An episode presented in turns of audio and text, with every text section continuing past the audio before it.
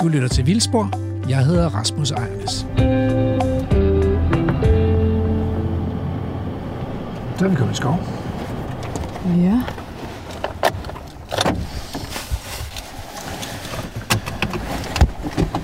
Så skal vi bare finde dem. Ja, det er lige det.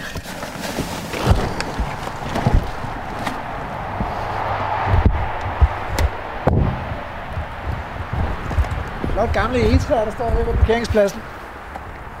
Altså, på den ene side, ikke, der står tre Ja. statlige gamle egetræer med gamle udgåede grene, men ellers ser de sunde og raske ud. Så vender man sig om på den modsatte side, så er det sådan ret tæt røvsyg grænskov. Nå, men vi kan jo ikke se øh, Jakob og Thomas. Nej, jeg tror ikke, vi skal gå op og prøve at se, om vi kan finde dem. Prøv at se, om vi kan finde dem her. Du lytter til Radio 4. Hej Thomas og Jakob. Hej. Vi giver hånd. Det gør vi. Jeg, øh, jeg, jeg, jeg, har været, jeg har været smittet og vaccineret og blevet smittet igen. Og, Okay. ej, ikke to gange, det passer ikke. Men jeg er glad for, at I ikke blev kørt over. Det er jo sådan relativt stift. Altså, man kører stærkt her. Ja, det gør man. Det gør man. Og Jakob, du sagde, at du havde kaffe med. Jeg har kaffe med. Det er Det var, ellers var det jo svært at lave dialogkaffe, kan man sige. Jeg har, Ja, uden ikke. Jo. Og, øh, og jeg skal huske at lige have småkærne med for bilen. Ja, det vil vi sætte pris på. Ja, Ja, dialogsmåkager. Det. Ja, det får det hele til at glide nemmere ned. When the going gets rough, så finder vi et sted at sidde ned. Og så... Ja.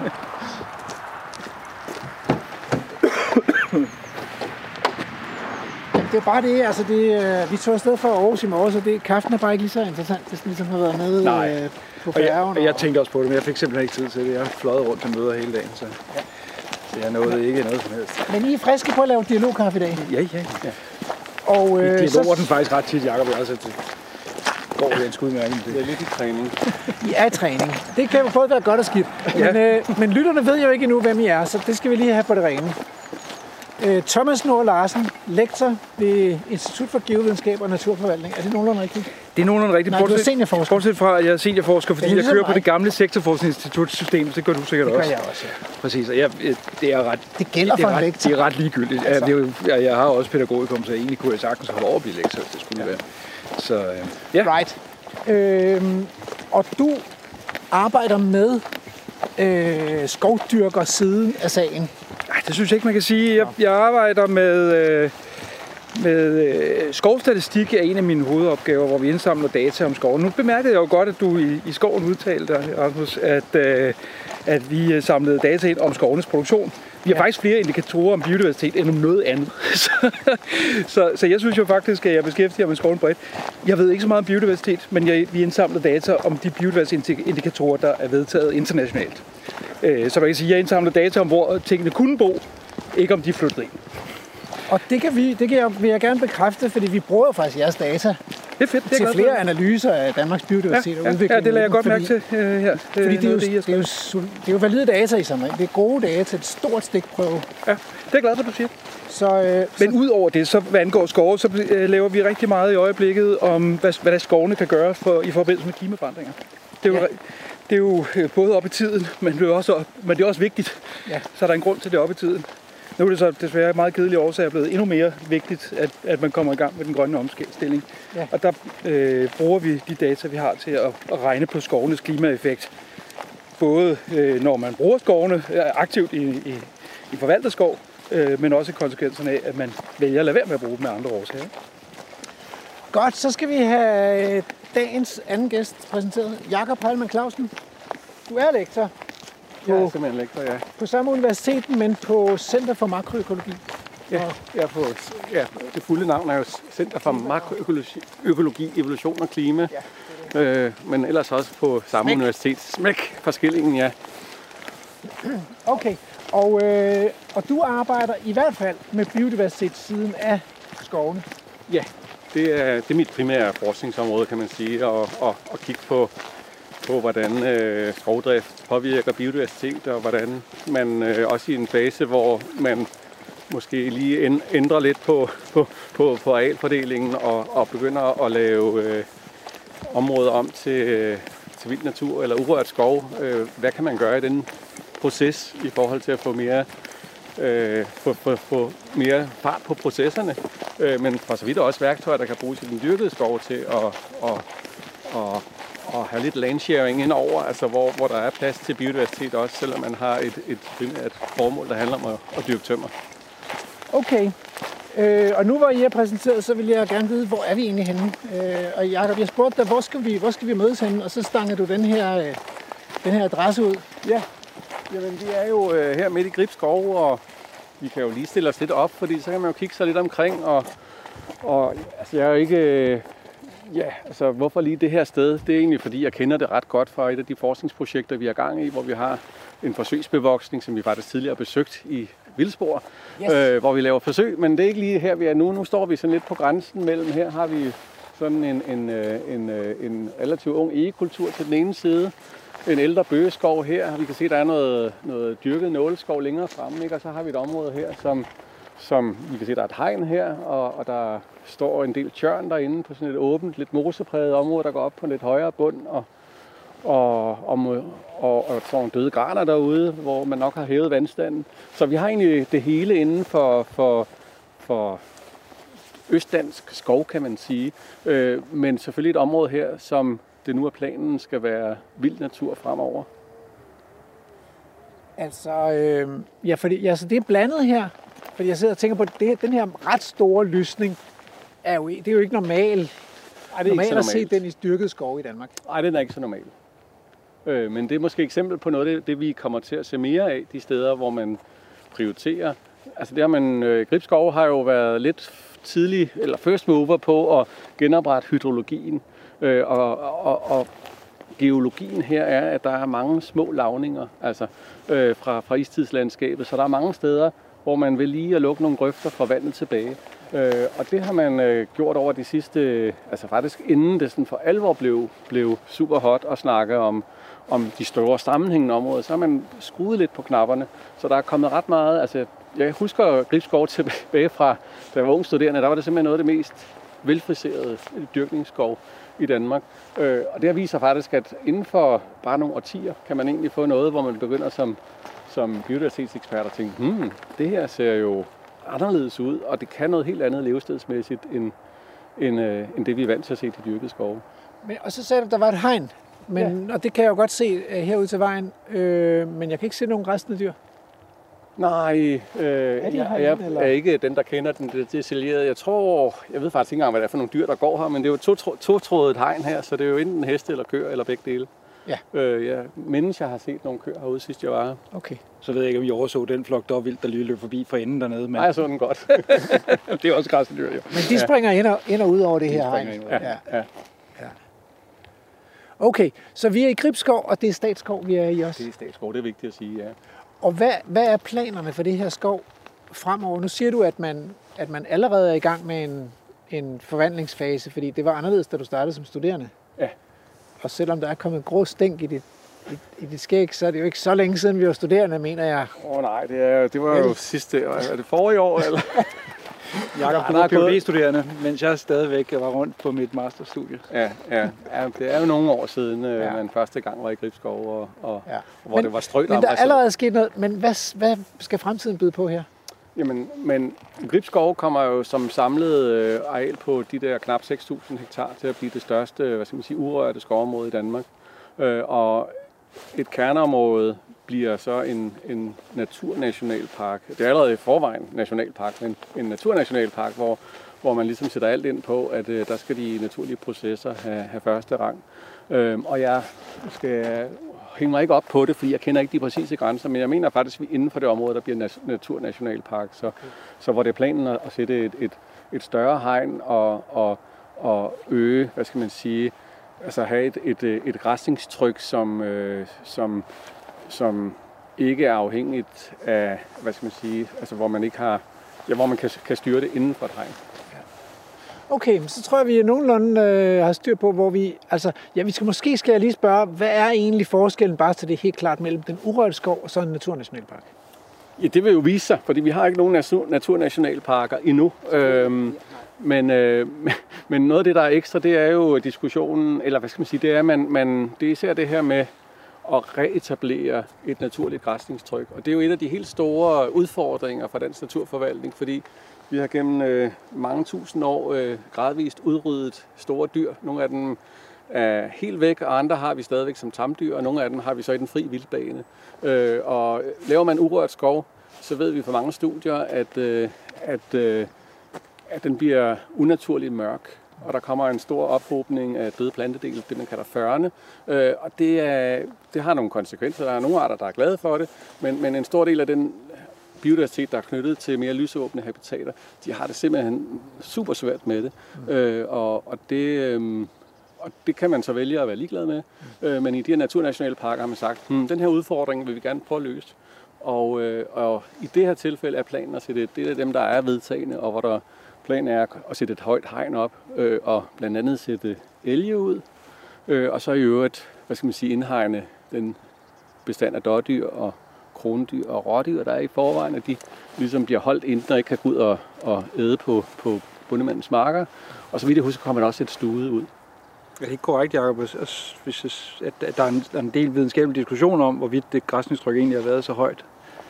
Øh. Altså, jeg mener, der, det, det, bare hvad vi kalder naturligt højt, ikke? fordi der, jeg synes, jeg har læst øh, nogle indspark i debatten omkring øh, pollendiagrammer, at øh, der er no- nogen, der mener, at, at øh, græsningstrykket ikke har været så højt. Jo, skoven har været mere lukket. Altså, jo, men det, det er en, en diskussion, og så længe vi ikke kan opfinde en tidsmaskine, så kommer vi jo aldrig til at svare fuldstændig strikt på det. Øh, og der vil jeg jo sige, det, det, vi, altså, det er også det, jeg siger, der er meget lære.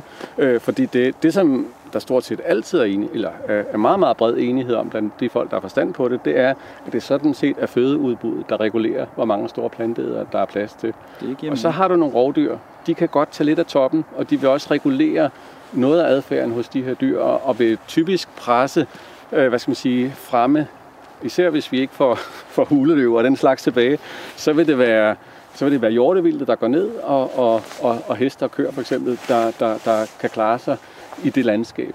Øh, og det er jo noget af det, vi skal til at lære. Hvordan, hvad sker der egentlig, når vi sætter sådan et hegn op?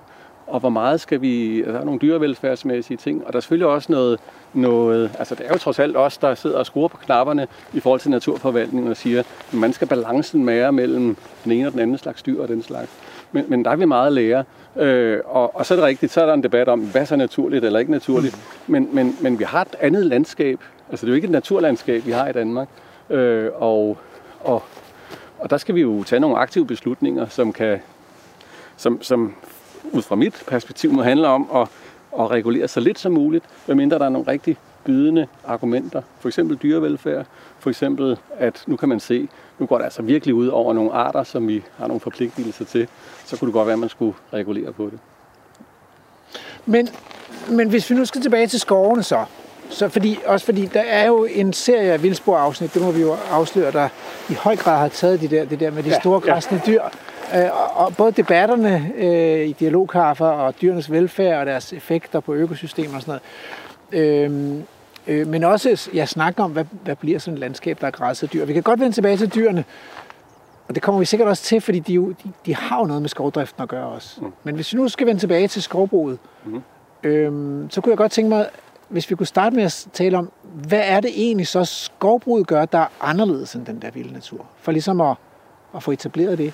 Og jeg ved, Thomas, fordi du har afsløret, at udover at være seniorforsker, så er du også skovrider. Ja. Så du ved faktisk noget om at dyrke skov. Ja. Altså. Ja, det, det burde jo også gøre den uddannelse, jeg har, kan man ja, præcis, ikke? Så men, du, du tæller ikke kun, ja. du ved faktisk noget om, hvad, hvad gør man, ja. når man dyrker skov? Jamen, kan du ikke sige noget om, altså...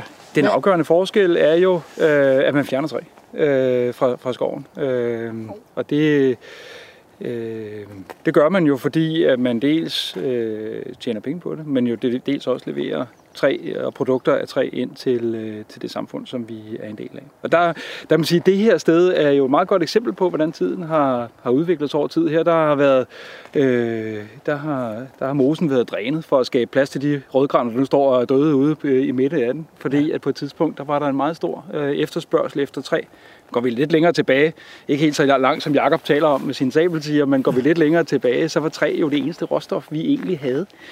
Øh, og det vil sige, at alt var lavet af træ. Fra vores træsko til vores bygninger, til vores huse og vores hegn, til vores skibe. Alt var lavet af træ.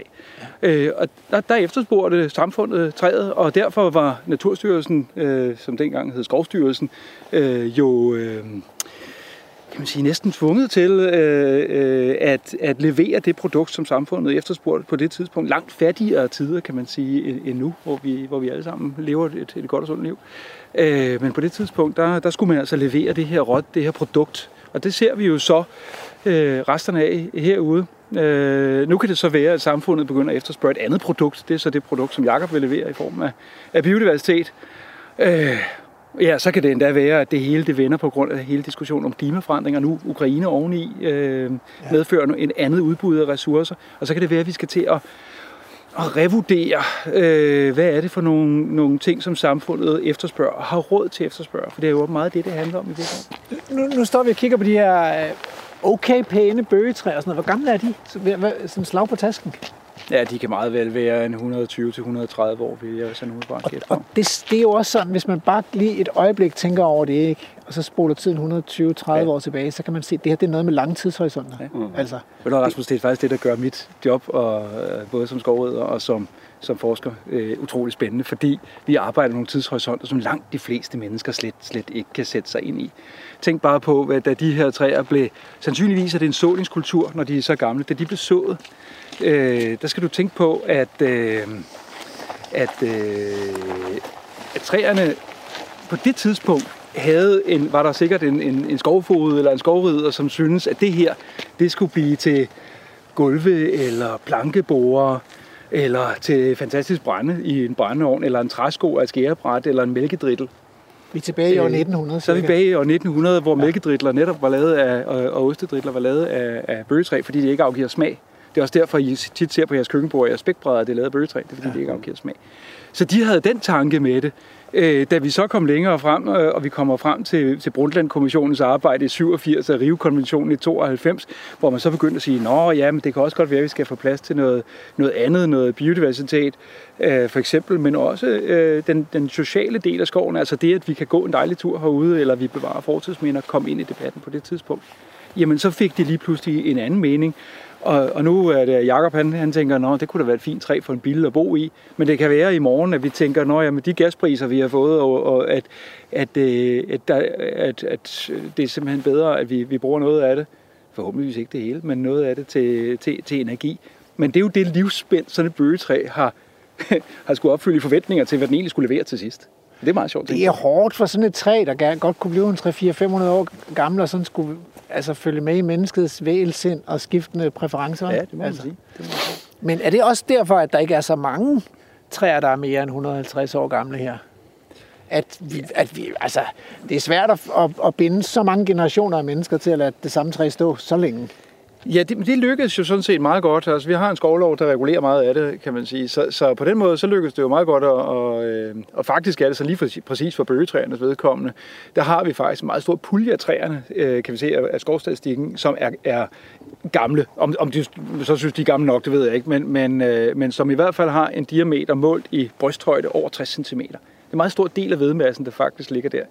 Det hænger sammen med noget så kedeligt som, at træpriserne på bøgemarkedet har været virkelig dårlige siden 90'erne. Mm. Øh, så skovejerne har, Lad mange af dem ventet øh, ja. lidt og tænkt, "Hmm, det kan jo være, at priserne bliver bedre på et tidspunkt. Ja. Øh, men sikkert også, at og det tror jeg, man skal gøre sig klart. Nu hedder det jo dialogkaffe, men det tror jeg er meget vigtigt, at man gør sig klart, at skovejerne, vi har jo 70% private skovejere i Danmark. Øh, hvis man spørger skovejerne, så mener langt de fleste af dem, at biodiversitet og bevarelse af dyreliv osv. rangerer faktisk på deres en skala for, hvad der er vigtigt for dem, lige så højt som den økonomiske værdi af skoven. Mm. Og det, det tror jeg, der er mange, der ikke ved. Øh, og, og, og jeg tror, der er mange, der overser den mulighed for, for dialog øh, med skovejere og med øh, dem, der faktisk forvalter den her ressource. Hvad enten vi taler ressourcer af biller, eller vi tager ressourcer af brænde. Øh, at, at skovejerne er sådan set helt med på ideen, men de er jo ikke med på det nok over det hele på en gang, fordi de skal også leve af det. Og det er jo, altså det er jo fuldstændig rigtigt, hvad, hvad Thomas, hvad du siger her.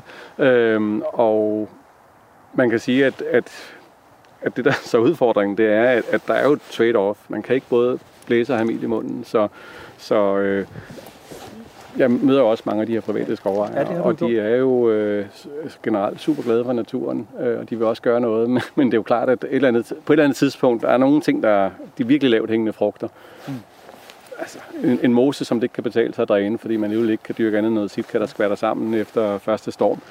Det er jo det er jo win-win, men, men, men rigtig meget af det er jo ikke win-win, og det er jo det så derfor, at, at, at det er vigtigt, at, at man som øh, altså, at statsskovene øh, er dem, der kan gå forrest og, og sige, at her har vi mulighed for at lave de store skridt, som virkelig laver en, en forskel, øh, og, og, og hvor man kan tage den økonomiske byrde. Og det kan man selvfølgelig, og, og, og der vil det Ja, nu kommer vi ind i, nu kommer jeg til at foregribe en diskussion, vi måske skal tage senere, som, som, som jeg ved, øh, at vi har, har snakket lidt om, vi skulle ind på det her med, hvor er det vigtigst at prioritere arealerne. Den vil jeg egentlig gerne lige gemme, Øh, men jeg vil gerne lige vende tilbage til det, som du i første omgang spurgte Thomas om. Hvad er det, skovdrift gør i forhold til biodiversitet? Øh, og det er jo rigtigt, det er det her med, at vi fælder træerne.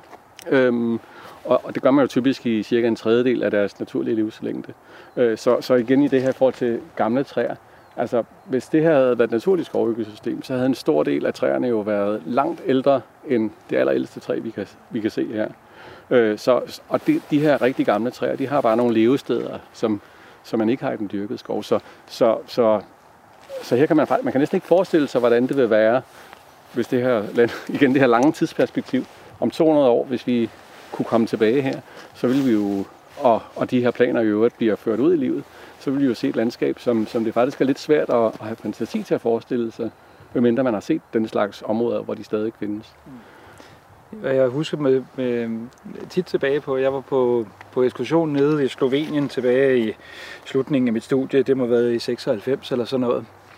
Og øh, der, øh, der, var vi, der kiggede vi på, øh, på nogle naturskove, som ligger op på nogle kalkforkastninger, som har gjort, at mennesket har ikke kunne komme dertil. Øh, der har sikkert været en speciel historik omkring det, men det sjove i det var, at øh, de skove, de lignede velpasset dansk bøgeskov, berørt af forskelig hånd.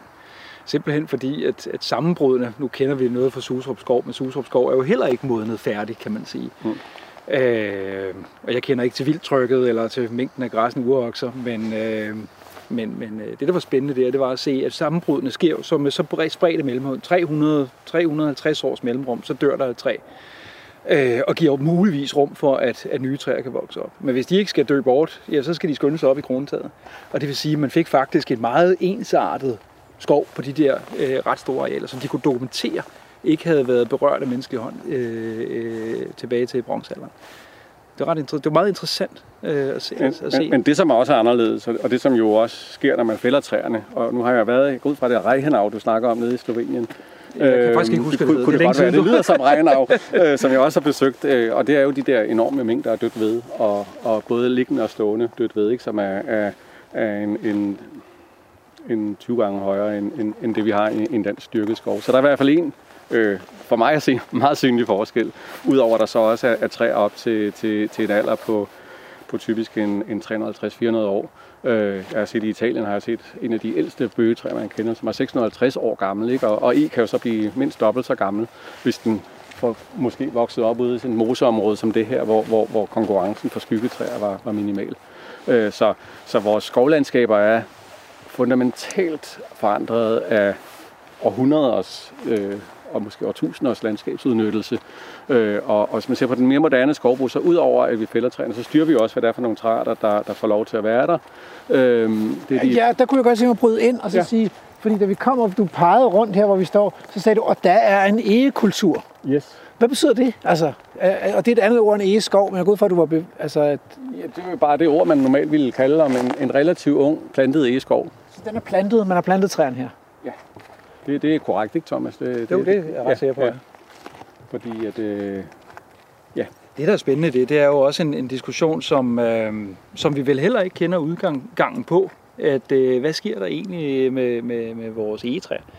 Altså lige præcis egetræet, det er jo, det er jo, der er jo mange finesser i det her. Ikke? Der, egetræet er jo en, en øh, pionerart, som, øh, som skal bruge meget lys for at komme op. Og her der har skovfoden sørget for, at der var lys nok til, at de, øh, de kan klare sig.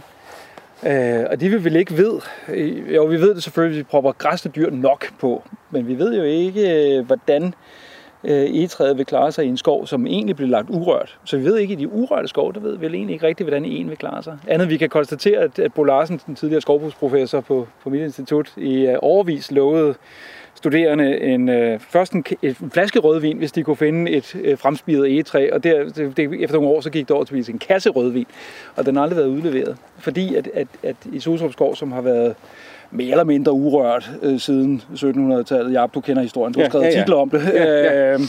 Øh, øh, jo ikke øh, frembyder de lysmæssige muligheder, der er for egetræen faktisk. Så det, der er pointen her, hvis jeg forstår jer ret, det er, at E er, kræver meget lys, og det er der ikke i skove, som bare passer sig selv, fordi der bliver konkurrence om lyset. Ja, det, det er så det, der er, der er det spændende spørgsmål, ikke? Det er, øh, og, og, og det som lidt er det ubesvarede spørgsmål i det her, det er, øh, og derfor er det ikke nogen triviel diskussion om, hvordan har det naturlige i gåseøjne øh, græsningstryk egentlig været øh, tilbage i tid. Er det sådan, så en har kunne klare sig ude i de kystnære strækninger? Jeg ser den, den selvfølger sig naturligt op i Tisvilde Hegn ud mod kysten derude, fordi der er tilstrækkeligt meget lys. Ja. Der er mange andre arter, der har svært ved at klare sig. Jamen, der kan en klare sig. Øh, og så, har den, så klarer den sig jo også der, hvor at der sker, sker omfattende skovbrænde, øh, eller i sådan nogle moser som den, vi står ved her, hvor at der andre arter har svært ved at klare sig, fordi en kan godt klare det ret vådt. Ja. Øh, så er det sådan nogle steder, hvor vi vil, vi vil kan man sige, reservere til en, eller den vil, vil finde, indfinde sig, og så vil vi se den være væk på store dele af skovarealet. Eller er det Jakob der har ret i, at græsningstrykket naturligt ville Ja. ja. være så højt, at, at man på de, øh, på, på de højbundede jorder også ville se, at en kunne komme frem, fordi den kan tåle nemlig bid.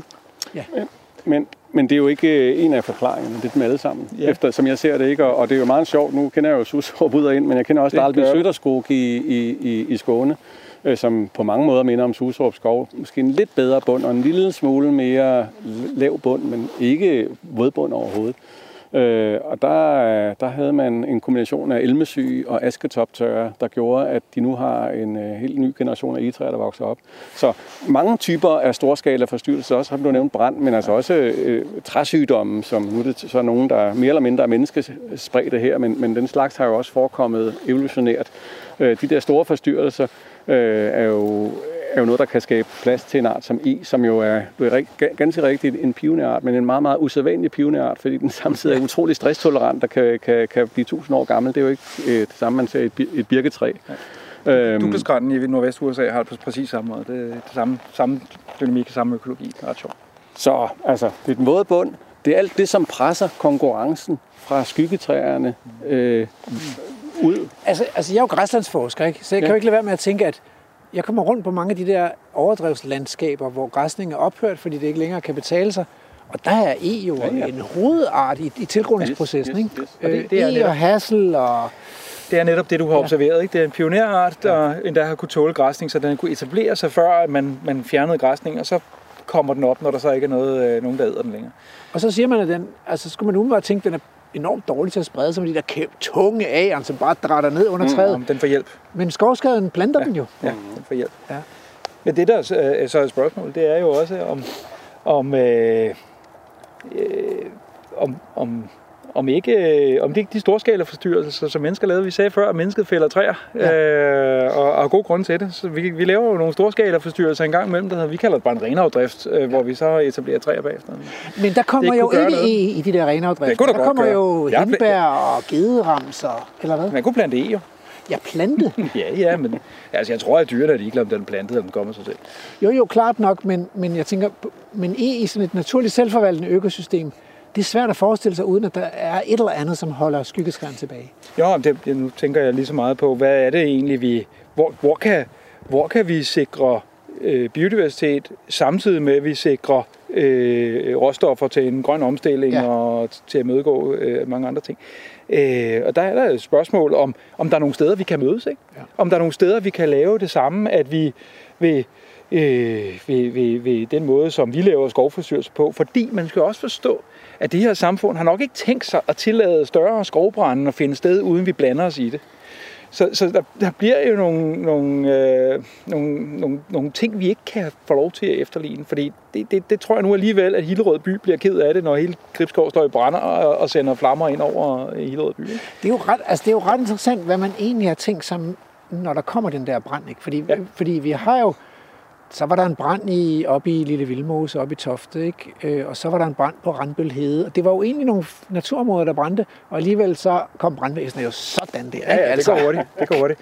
Jeg, jeg, skal, jeg skal med fem års mellemrum opgøre mange forskellige ting til international øh, til international øh, skovstatistik, og en af de ting, der interesserer folk i andre steder i verden, det er faktisk brand. Altså hvis man tager til USA, så ikke mærkeligt, hvis man ser på, hvor store skovområder, der går op i røg der, øh, så koncentrerer det sig hele om brand. Ikke? Og jeg sidder der, og de vil kun have det rapporteret hele 1000 hektar, og øh, jeg finder beredskabsstatistikken frem, og, og, og så kom, nej, nej, det er lige meget. Fordi der er ikke en brand i Danmark mm. med den tæthed af befolkningen, vi har, der får lov til at sprede sig. Og det, det kan jeg egentlig nok måske godt lide. Altså. du lytter til Vildspor, og øh, vi har i dag øh, dialogkaffe, og jeg var lidt i tvivl, om jeg skulle kalde det kaffeslapperas, fordi at, øh, jeg er ude med to gamle venner, som har undervist sammen og kender hinanden, og i hvert fald to gamle kolleger, som virkelig har tilbragt noget tid sammen. Ikke? Ja, det er faktisk, altså vi har kun undervist sammen en enkelt ja. gang, så, så, så selvom vi har skrevet sammen, så er det ikke meget interaktion, vi har haft det var kun for, til. Det var kun fordi, du svigtede mig det første år.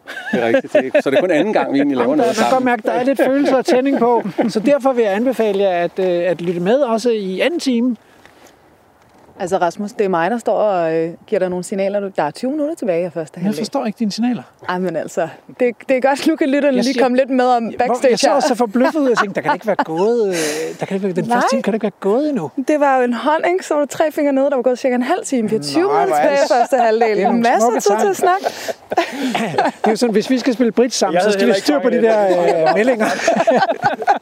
Nå, det får vi nu. Ja, men det er så godt. Men du lytter stadigvæk til Vildspor. Jeg tænkte også, 1, 2, fordi jeg skal tisse. Du lytter til Radio 4. Det godt. Nå, men du lytter til Jeg er rigtig glad, fordi jeg, vi er slet ikke færdige med første time nu, inde i mit hoved. Øh, blandt andet, så vil jeg gerne spole tiden tilbage til år 1805. Fordi mm. nu taler vi om de her 100 år gamle træer, der står foran os. Og dengang, der tænkte man på dritler. Altså, det er et ord, det er godt lige at få genopfrisket. Smørdrittel. Smørdrittel, ja. Okay, beholder af, af, af bøg, som ikke smager noget. Men hvis vi nu skruer tiden helt tilbage til 1805, det er jo sådan set lidt sådan en, en, en skæringsdato for dansk skovbrug, ikke? Det må man sige. Fordi, kan du lige forklare, hvad var tilstanden i det danske skov i 1805, og hvad det, var det for en beslutning, man traf der? Så, øh, hvis man tager en lidt længere historie, så, så kommer det egentlig op igennem øh, flere århundreder før. Der oplever man jo træmangel. Altså, at der ikke var træ til at, øh, at øh, øh lave gager og huse og så videre. Og øh, en af grundene til den træmangel, det var, at man havde opdelt ejerskabet af skoven på mange forskellige hænder. Øh, adelen havde adgang til de store træer. De skulle bygge skibe og store flotte huse, og de skulle bruge stort træ. Øh, bønderne de havde adgang til de små træer og til græsning nedenunder træerne og til at tage øh, øh løv ind til, deres, øh, til at fodre deres øh, kvæg med. Øh, Øh, og det betød jo, at, at øh, bønderne havde jo ikke nogen grund til at lade et lille træ blive stort, fordi så var det bare øh, adelen, der havde det. Det var ingen grund til, så det, det var lige bedst, bedst at fælde det lidt hurtigt. Og det betød jo, at vi havde mange gamle træer, øh, men ikke noget, der kom op bagefter. Og problemerne de bliver større og større op igennem først 16 siden 1700-tallet. Og i 1763 der henter man øh, Johan Georg von Lange til Danmark for at ordne det danske skovbrug. Og han starter faktisk i nogle af de områder, vi er i lige nu. Øh, lidt længere sydpå mod København, øh, mod København i, i Nørreskoven blandt andet. Øh, med at lave det, der hedder det ordnede skovbrug. Det blev, det blev, vi kalder det i dag, der lidt humoristisk kalder vi det riddersportsmodellen. Mm. Kvadratisk, praktisk, gut. Øh, at man inddelte skoven i nogle behandlingsenheder, og så øh, kunne, man, øh, kunne man forvalte i den tids bæredygtighedsånd, at man kunne høste arealer år efter år, og stadigvæk at blive og gentilplante dem, sådan så man havde en, en bæredygtig træforsyning. Mm. Det er noget andet, vi snakker om, når vi snakker bæredygtighed i dag. Men dengang handlede det om bæredygtig træforsyning. Mm. Men lige meget hjalp det, for der var samme rettigheder, mm. som havde gældt hele tiden, nemlig at, at, at bønderne ikke lå øh, træer komme op til adelen, for hvorfor skulle de dog det? Ja.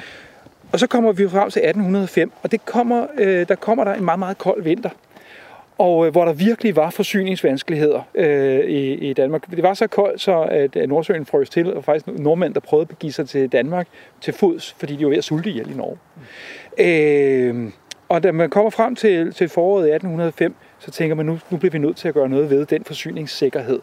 Vi bliver nødt til at sikre skovproduktionen fremadrettet, og der laver man det, der hedder fredskovsforordningen, eller i dag skovloven. Mm. Og skovloven øh, gør det, at vi skiller man kunne sige skidt fra snot, man kunne også sige skov fra anden arealanvendelse. Man lavede skovdiger, man kan finde dem mange steder i Nordsjælland i dag, øh, af sten, hvor man grænsede skoven inde og sagde, det her, det skal nu være skov, og der skal være højskov på det, og det der er udenfor, det må så blive til landbrug eller byer og veje og hvad vi ellers skal bruge. Så når og vi kører igennem... havde vel også den, en funktion, fordi som jeg har hørt det, så betød fredskov simpelthen, at nu skulle skoven være i fred for de græsne dyr. Præcis. Det er måske vores dags tolkning, men det er rigtigt, at øh, den, den skulle nemlig have, have skovfred. Fred for alle de her aktører. Og i virkeligheden, det man gjorde, det var, at man delte ejerskabet op. Så den, der ejede skoven, var også den, der måtte forvalte den efter bedste formåen, og alle mulige andre, der boede uden for skoven, havde ikke noget at gøre der. Og det, der er sjovt, synes jeg, når jeg kører igennem landskabet i dag, prøv at lægge mærke til, hvor det opdelt vores land egentlig er. Mm. Vi har en mark, så har vi en skov, så har vi en mark, så har vi en skov. Ja. Helt skarpe skæld. Øh, og det er, det er det, der kommer fra Fredskovsforordningen, som var en fuldstændig afgørende nødvendighed på det tidspunkt for at sikre ressourcer af træ, øh, som man oplevede, øh, man stod mange. Og det var jo sådan set en omvendt rewilding.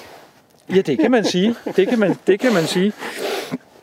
Det kan man sige, og det har jo skabt noget af det, som nu har jeg jo øh, fået lov til at have haft en glæde at høre på Jacob, at noget af det, han siger, det er noget af det natur, vi mangler i dag.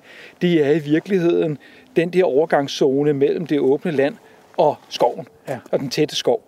Øh, jeg er ret sikker på, at de fleste biologer vil kalde det nischer. At ja. man øh, netop har over korte afstande forskellige nischer repræsenteret. Ja. Øh, og det har man jo netop ikke, når man har skilt skoven ud på den måde, som man, øh, som man har. Men på det tidspunkt, der rammer vi jo altså det laveste skovniveau, vi har haft i Danmark. I areal, målt, i areal. målt i areal eller, ja. eller procent. Kun 2-3 procent var der tilbage, fordi man havde jo år for inden oplevet, hvad der, der skete med, med, med adler, som ikke lyttede. De blev et hoved kortere nede i Paris. Ja. Og øh, det havde man ikke lyst til at gentage. Så en ret stor del af det skovareal, der var på det tidspunkt, det efterlod man simpelthen til, øh, til, til bønderne til, dem nu må I forvalte det, som I har lyst til, men så må I acceptere, at resten bliver fredskov. Mm. Og der skete jo lynhurtigt det, det blev fældet og blev til marker. Så, så, så det var ligesom kniven på det sidste. Men tiden er det gået frem fra 2-3 procent dengang til næsten 15 procent i dag. Og mens vi øh, taler her i Vildsborg, så har spætten indfundet sig i de døde græntræer midt ude i den her mose, og har siddet og, og trummet. Jeg ved ikke, om I, I, I, I hørte det og tænkte, at nu hvad fanden, nu ringer naturtelefonen. Men øh, øh, den holder vi jo lidt pause fra. Men det er meget hyggeligt, at, øh, at der faktisk er en, der sætter pris på det levested, der står derude midt i, i mosen. Og med mig her i, øh, i Vildsborg i dag, øh, der har jeg Thomas Nord Larsen, seniorforsker på Institut for Geovidenskab og Naturforvaltning, og Jakob Heilmann Clausen, som er lektor på Center for Makroøkologi, Evolution og Klima øh, på Københavns Universitet også. Og øh, altså spørgsmålet er, om vi skulle gå en lille smule igen. Ja, jeg tror godt det. Så det kan jo være, at vi ser noget nyt. Ja, det kunne tænkes. Jeg ved ikke, om det var, øh, om det, var det lille lokaltog, vi hørte, eller om der, om der oh, var hulen, hyldende ulve, eller... Nej, det er bare lokaltoget, der hyler. Ja. Og det, øh, det, det tager også nogle rådyr en gang imellem, men øh, det har ikke helt samme effekt som en, en, en vildlevende ulvebestand. Jeg er så heldig, at en af mine phd studerende faktisk rendte på en ulv i Gludsted Plantage. Okay. Ja. Jeg, så, jeg har ikke selv set den desværre, men øh, han var en af de, ikke så mange alligevel, der har set en fritlevende ulv i Danmark. Ja, der skete det mærkelige, at, en, en, en, at nogle af ulvene, de, øh, de, søgte, de gik ind over færistene til Klillund Dyrehave. Så det har så i en periode været et af de bedste steder at observere ulv i Danmark, ikke? Ja. Og har så vidt jeg ved også fået ulvevalpe derinde. Ja. Det kan man kalde sådan en, en, en frivillig, frivillig reservatindhegning af en toppredator. Det må være meget nemt, ikke? Hvis man er ulv. De kan ikke stikke af. De kan kun komme til hegn. Men, der, men den er 1400 hektar stor, så, så der er pænt meget plads at løbe på for øh, byttedyrene alligevel. Ja.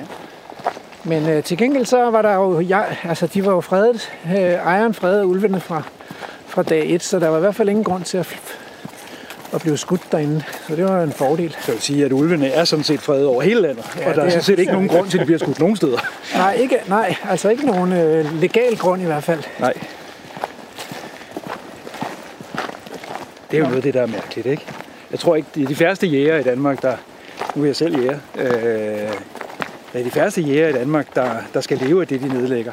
Ja. Og så er det altså mærkeligt for mig, at man ikke kan nyde at se en ulv, men absolut skal nedlægge den. Men det er jo nok bare en urgammel uh, ting, tror jeg ikke det? Altså, de gør det jo også i Norge, hvor man tænker, hold da op, de har så meget plads i Norge.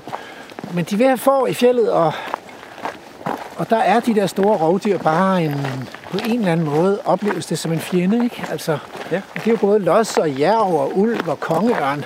Så er det måske bare, fordi jeg ikke er urgammel, og jeg ikke kan forstå det. du er for moderne, du, du bor også i København. Sådan en københavner. Ølstykke, det er 30 km. Altså over i Jylland, der hører man også nogle gange, at ja, det er så billigt for de københavner der. Vi skulle køre en ulv over i dyrehaven, så kunne de prøve det. Det ville nok være bedre heroppe i Gribskov på de her kanter. Ja, det kunne da være spændende. Det kunne være super spændende. Ja. Det synes jeg da, vi skulle til at gøre. Ja. Der er en egekultur mere herinde til venstre. Ja, Måske hænger den sammen med den anden. Men, øh, men altså, hvordan undgår man så, at der vokser skyggetræer op i sådan en egekultur? Der står lige et par rødgraner her i kanten, men... Ja, det, altså, er det, er det som en del af, at, at man tynder, tynder, og så tager man de der eventuelle skyggetræer ud?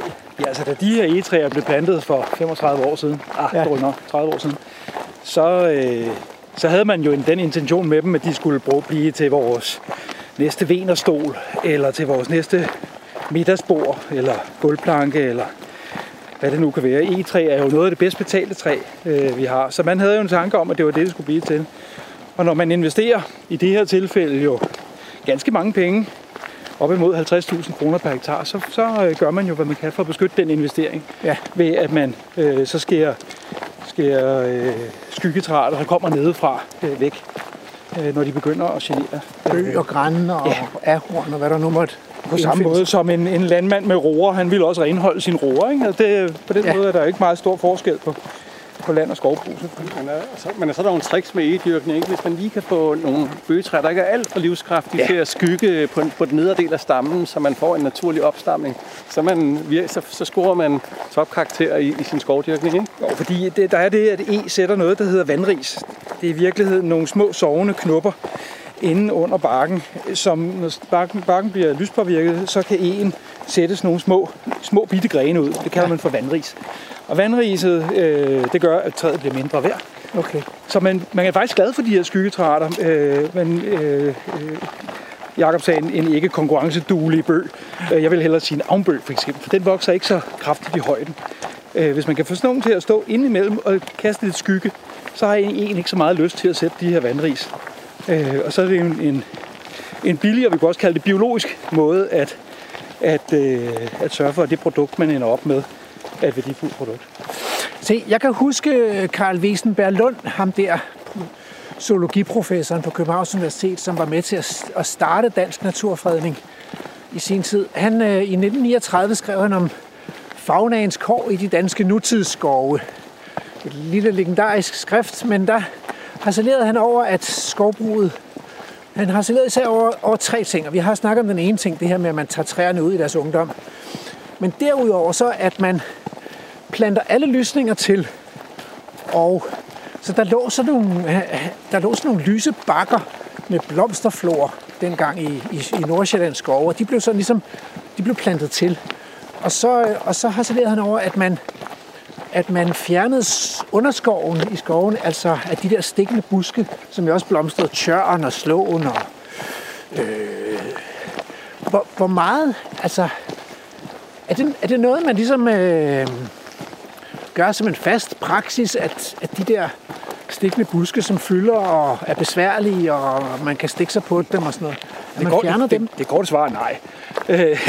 men, men, men er det fordi, de allerede, det, forgængerne allerede har fjernet dem? Fordi hvis man kigger ud over her, det er jo ikke fordi, der er så ikke så meget tørn at Nej, jeg tror, egentlig. jeg tror egentlig mere, at på det tidspunkt, hvor han skriver det, ja. der er vi jo ikke så lang tid efter fredskovsforordningen, hvis man tænker efter. Mm. Og det vil sige, at skovenes udtryk har været helt, helt, helt andet. Ja. Der har været en lang, en, en, en lang historik af påvirkning, hvor der har været masser af lys i skoven, fordi de har været overudnyttet. Ja. Og det har netop, og de har været græsset. Ja. Og, og, og hvilken art vil være glad øh, for at have sine nåle, altså sine torne, når man bliver græsset? Ja, det er jo alle de stikkende Præcis. buske. Ikke? Så, så de har jo netop lige præcis fundet fundet steder at, at være i det her lysåbne, overudnyttede... Vi skal længere. Vi skal også tilbage igen. Ja, ja, vi skal også tilbage igen. Og hvis vi kommer til et T-kryds her, og der er meget lys. Ja, ja. Men hvis jeg lige må, må tage fat faktisk ja. det, du siger, ikke? fordi det er jo måske noget af det, der man også skal passe på ikke at forvalte gammel natur, skovforvaltning med nutidig skovforvaltning. Ja, ja. Skovforvaltning kommer jo ud af det her enorme behov for ressourcer til en befolkning, som er langt mere fattig end det er i dag. Jeg tror ikke, at der er nogen i dag, der kan forestille sig, hvordan det har været at være bonde tilbage i 1805. eller for så vidt at bo inde i byerne i 1805, det har ikke været meget mere morsomt. Øh, så der var et enormt behov for denne ressource, der ikke kunne erstattes af noget andet. Mm. Og derfor så var det jo på det tidspunkt jo erhverdigt øh, i virkeligheden at, at plante de her øh, små områder, som han nævner, til ja. med træer.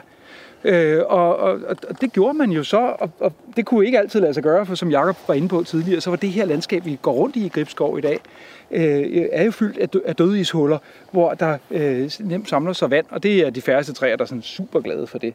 Så man, men til gengæld havde man billig arbejdskraft, så man kunne grave nogle grøfter. Mm. Nu kan vi selvfølgelig vælge at sige, at de var da også nogle værre idioter, men, men der er et godt indiansk udtryk, der hedder, at man skal gå 1000 mil i en anden mands magasiner, før man kan udtale sig om.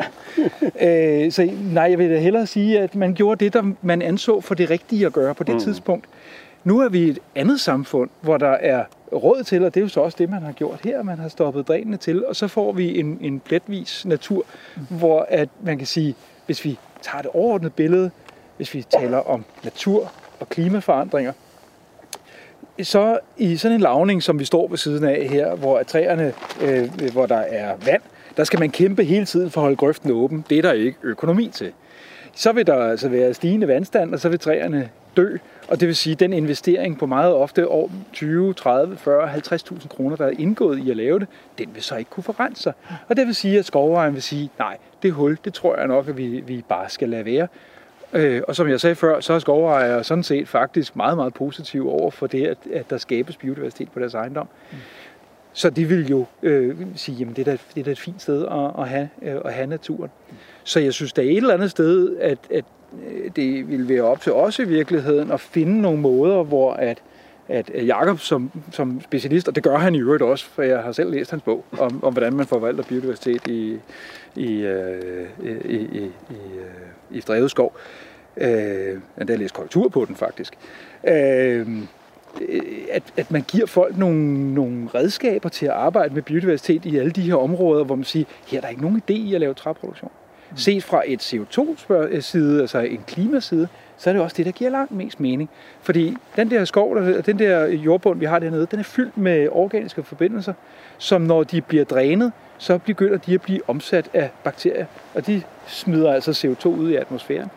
Øh, så der kan faktisk være en meget større CO2-belastning ved, at man dyrker sådan et område. Og så kan man så have græntræerne, der står lige op bagved. Nu kommer der en skovningsmaskine, men jeg er helt sikker på, at den skal ikke fælde noget. Der er altså bare en traktor. Øh, vi kan trække lidt ind til siden. Det må vi hellere.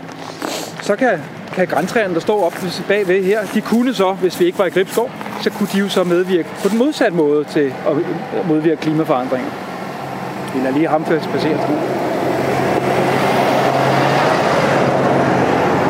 Jeg skulle vist ud og lappe et hul i vejen, tror jeg, eller ja. noget. Ja. Nemlig gennem, at de igennem deres fotosyntese optager CO2, og vigtigst af alt, at vi kan bruge øh, træet, der er i, i de rødgræntræer der, til at, øh, at indbygge i, i, øh, i vores husbyggeri frem for en stålbjælke eller en, cement, øh, eller en cementbjælke.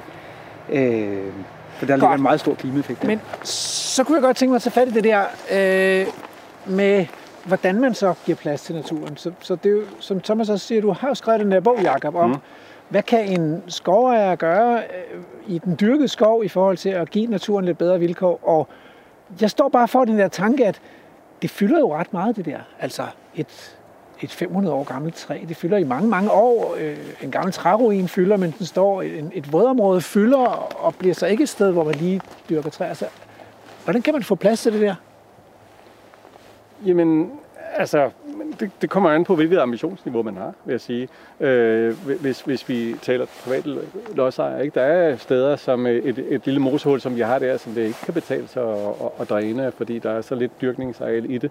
Og så kan man jo selv bestemme, hvor stort man vil have det. Øh, øh, og så vil det udvikle sig, så kan man jo gøre mere eller mindre aktive ting. Man kan, man kan være lidt mindre nedkær i sin oprydning øh, efter et lidt spredt stormfald, hvis man ikke er så ambitiøs, eller man kan sige, at vi tager sgu hele retten med gamle bøgetræer ned til det her moseområde, og det får lov til at skvatte sammen, til at man kan sige, at jeg har en hel, en hel bevoksning, som jeg måske kan få, få støtte til at ligge urørt. Så der er jo mange, det er jo, det er jo, der er mange knapper, man kan skrue på, øh, og, og, og, og, og det, altså, så længe det, det er ude i det private skovbrug, så er det jo op til den enkelte ejer at, at tage de beslutninger. Hvis kan man certificeres, ligger der et niveau. Øh, hvis man ikke vil certificeres, kan man måske nøjes med de allermest lav, lavt hængende frugter, øh, altså moser, som det ikke kan betale sig at dræne, og, og er man rigtig ambitiøs, som der også er private skovejere, så kan man jo gå all in og veterinisere sine træer og, og, og få græsne dyr ind i skoven og, og whatever. Øh, så, så, så der er rigtig mange virkemidler, men, men det kommer an på, hvad man gerne vil med sin skov, hvis man er privat lodsejer. Og den tror jeg lige, vi samler op i anden time, fordi du nævnte også et ord, der hedder certificering. Det synes jeg, vi, godt lige kunne vende en gang. Men, ja. men øh, nu nærmer vi os nyhederne, og i anden time, der skal vi også rundt om, om det her med øh, større områder med urørt skov. Hvorfor vækker det så store følelser? Hvad kan vi bruge det til? Hvorfor, skal, hvorfor giver det mening, når nu vi skal bruge skoven til så mange gode ting? Dritler og klima, og jeg skal komme efter dig. Men nu er der nyheder.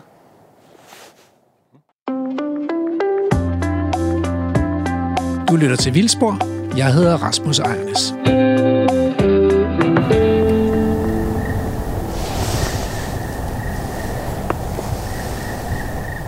Jeg slikker den på YouTube. Ja, så jeg håber sgu, I kan høre det. Det er sortspætten. Altså, det er vrimler med spætter her i Gribskov. For delen det er hyggeligt. Mm. Øhm, så hvis der på et tidspunkt lyder et, et, et skrig som en kvinde i nød, så kan det være sortspætten. Jamen, vi hørte den faktisk lige mens du talte.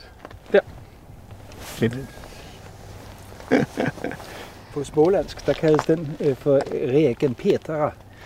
Og det betyder, øh, det er fordi, at den, øh, de mente, at når den skreg sådan der, så er det fordi, der kommer regn. Ah. Ja, det tror jeg ikke, jeg Det tror jeg heller ikke. Men, øh, der er en krystalklar blå himmel over ja. os. Øhm, du, du lytter til Vildspor, og vi er i anden time nu, hvor vi har kaffedialogkaffe, eller kaffeslapperas, vi får se, øh, om øh, fremtidens danske skove. Øh, vi står i en brydningstid, hvor der er øh, ønsker om meget mere urørt skov, i hvert fald i statens skove. Og samtidig er der jo også stadigvæk behov for skov som tømmer og som klimaeffekt og som biomasse og på, på, på mange måder også en efterspørgsel efter de ressourcer, vi henter ud af de danske skove. Så hvad skal det ende med og hvorfor? Og for at blive klogere på det, der har jeg inviteret øh, lektor Jakob Heilmann Clausen fra Center for Makroøkologi, Evolution og Klima med mig her i øh, studiet, han er altså sagt i skoven, og Thomas øh, Nord Larsen, som er seniorforsker ved Institut for Geovidenskab og Naturforvaltning og klog på skovstatistik og skovdyrkning. Og øh, vi nåede lige i første time til at berøre det her med certificering af skove, og det er jo egentlig noget, man i min forståelse har gjort med skovene for at prøve at tage et ansvar, et bæredygtighedsansvar. Blandt andet for at tage hensyn til naturen i skovbruget. Så vil sige, køber man træ fra certificeret skov, for eksempel FSC-mærket 3, så har man en eller anden garanti for, at her er der taget nogle hensyn ud over, hvad, man, hvad der nødvendigvis måske lige er økonomisk fordelagtigt. Kan I gøre mig lidt klogere på, hvad ligger der i sådan en FSC-certificering? Altså, nu er øh, den skov, jeg forvalter, den er, den er certificeret efter PFC. Men jeg vil sige, at de to ordninger ligner efterhånden hinanden voldsomt meget. Der er nogle ganske få forskelle i det. Øh, og det, der jo er ideen, det er jo dels, øh, at man varetager øh, skoven på en måde, som er forenlig med, med, med det, der hedder bæredygtighedskriterierne. Og også, at man kan dokumentere det. Det er jo den anden side af det. Man faktisk kan vise, at det her det, det gøres øh, på, en, på en ansvarlig måde. Og hvis man skal ligesom hive fat i nogle af de områder, som vi har, har fat i i dag, øh, hvad er det egentlig, man så skal? Ja, det er, at man skal efterlade nogle af de træer, som, øh, som Jacob efterspørger. Øh, altså træer til evig forfald. Jeg spiser ikke træ. Nej, men du efterspørger dem til dine, til, til, til dine vilde venner. Jeg anbefaler, til, de, svampevenner jeg peger er på de her træer som et vigtigt levested. Ja, ja. det er rigtigt. Men, øh, men i hvert fald øh, at bevare øh, træer til evigt forfald i skoven, når man, øh, når man øh, enten renafdriver eller eller tønder de, de, de sidste øh, træer væk, inden man har selvforynget sin, sin skov. Der er mange måder at dyrke en skov på, men der skal altså efterlades nogle, øh, nogle evighedstræer. Konkret så sætter jeg nogle små aluminiumskilte på, så er jeg sikker på, at min skovarbejder ikke kommer til at fælde dem. Men hvorfor gør du eller din skovejer ikke, hvorfor gør I det? Altså, fordi det, der må jo være en altså lidt en økonomisk udgift ved at, afsætte plads til det i skoven? Ja, altså der er jo det en økonomisk udgift ved at afsætte plads til det, fordi der ligger også et krav om, øh, i øh, PFC-standarden øh, har det været 7,5 procent, nu bliver det 10 procent at skoven skal øh, sættes til side til biodiversitetsformål, til urørt skov i, i, i realiteten for vores vedkommende. Øh, og, og, så, så der er 10 procent af skoven, der ikke kan, kan bruges. Og udover det, så, som, som jeg tror, du selv var inde på før, Rasmus, øh, så, er, så fylder sådan et, et stort gammelt bøgetræ, eller stort gammelt egetræ, det fylder en, en sørensmasse. Mm. Øh, og der skal altså efterlades, øh, kan jeg faktisk ikke huske standarden i hovedet, minimum 5 træer eller 10 kubikmeter per hektar øh, ved, ved, ved afdrift øh, til evig, evig forfald til glæde for, for dyrelivet. Ja. Og, øh, og hvorfor gør man så det? Øh, der er et, øh, et lille premium øh, på, på tømmeret, hvis man sælger til visse aftager. Det er ikke alle aftager, øh, hvor man får, får, får betalt sit tømmer bedre, men visse aftager, de betaler en lille smule mere for tømmeret. Øh, det, opbærer, det opvejer ikke helt, eller det opvejer ikke det tab, der også er, fordi det koster også noget ved at certificere. Øh, du betaler ind til certificeringsordningen.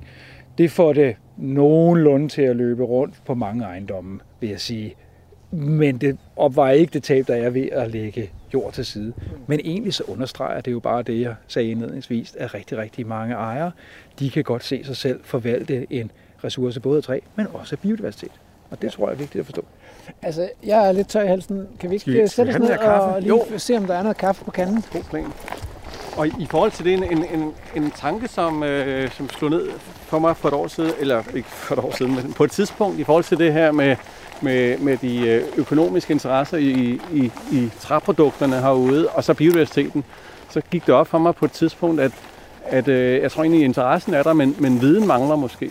Øh, en, en hver øh, virkelig professionel skovdyrker har jo virkelig godt styr på, hvor mange øh, kubikmeter øh, bøg, der står på, på, på et areal, og hvilken øh, kvalitet den har, og hvornår man burde høste den for at få optimal øh, pris ud af det, mens øh, øh biodiversitetsværdierne typisk er, om ikke ubeskrevne, så er i hvert fald beskrevet meget, meget lemfældigt. Måske har man et, et biodiversitetskort, man kan henvise til, men, men, men det er ikke noget, man har haft tradition for at på den måde varetage professionelt. Så der er en, en enormt øh, vidensunderskud der, som, som blandt andet er grunden til, at vi har skrevet den her bog. Ikke? Men, men, men, sige, det var vel grunden til, at du skrev bogen, jo. Ja, ja. det var da vel det, der det. Øh, jamen, ingen tvivl. Jeg tror da, at, at skovejere og, og skovforvaltere helt generelt øh, både godt kan bruge, men også efterspørger øh, viden om, hvad kan de gøre. Og, og de, de jo efterspørger jo selvfølgelig et, et, et, et bredt vifte og katalog over, hvad, hvad er der af muligheder. Både de lavt hængende frugter, som du var inde på, øh, men også de, de, øh, de måske dyre frugter. Jeg har tit spekuleret på, Jacob. Du, du siger, du har fortalt mig, at noget af den biodiversitet, der mangler i skovene, det er den, der hører til overgangszonen mellem det åbne land og, øh, og, og, øh, og, den, og den mere lukkede skov. Vi har, jeg tror næsten, vi har, vi har mere skovkant i det her land, end vi har kyststrækninger. Det siger faktisk ikke så lidt. Øh, så spørgsmålet er jo, øh, den overgangszone der, det har jeg aldrig set beskrevet noget sted, hvordan man, hvordan man kunne lave det. Fordi meget ofte så for, for, en, for en skovforvalter, så de træer, der står derude langs kanten, de er typisk gamle og grove. De har typisk sat store grene ud over marken, fordi der var lys at hente. Så, det er ikke særlig velegnet til tømmer. Og nu har jeg to slags øh, cookies. Den ene er en mandelchokolade cookie, og den anden er en øh, hvid chokolade, tranebær, hasselnød og kokos. Men er de økologiske? Det er de helt sikkert, øh, fordi de er fra vores eget lille bageri i ah. økosamfundet derhjemme i Årshøj. Jeg vil sige to ting, eller måske endda endnu mere til det, du siger. For det første vil jeg sige, at det er ikke kun overgangsarterne, som har det svært, øh, men det er måske dem, der er dem, der senest virkelig har fået smæk øh, i en vis flamestil og på vej ud, altså, men hvor der stadigvæk er, altså, hvor der er en tydelig uddøende fordi det her tab af Altså, fordi du har ret, der er super meget overgangshabitat i Danmark. Den har bare en elendig kvalitet næsten alle steder. Det har den, fordi den er smal, fordi den ligger op til dyrkede områder, hvor der er en, en stor randpåvirkning, og, og hvor der ikke er mulighed for nogen som helst dynamik i, i, i den zone.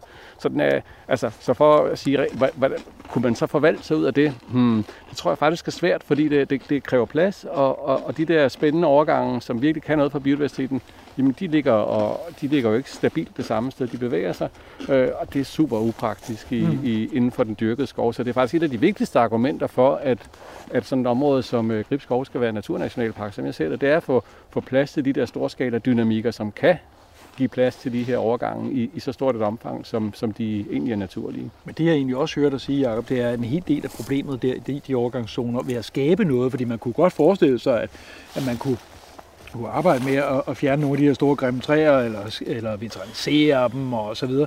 Men et af problemerne er, at det, det der skulle være ude i den åbne del af, af, af den rand, det er, det er sprøjtet til døde. Øh, det vil sige, der er ikke noget, der er ikke noget at komme efter derude. Så, det, så en del af det også en, en, at, at samtale med landbruget om, hvordan forvalter vi egentlig landbrugsressourcen.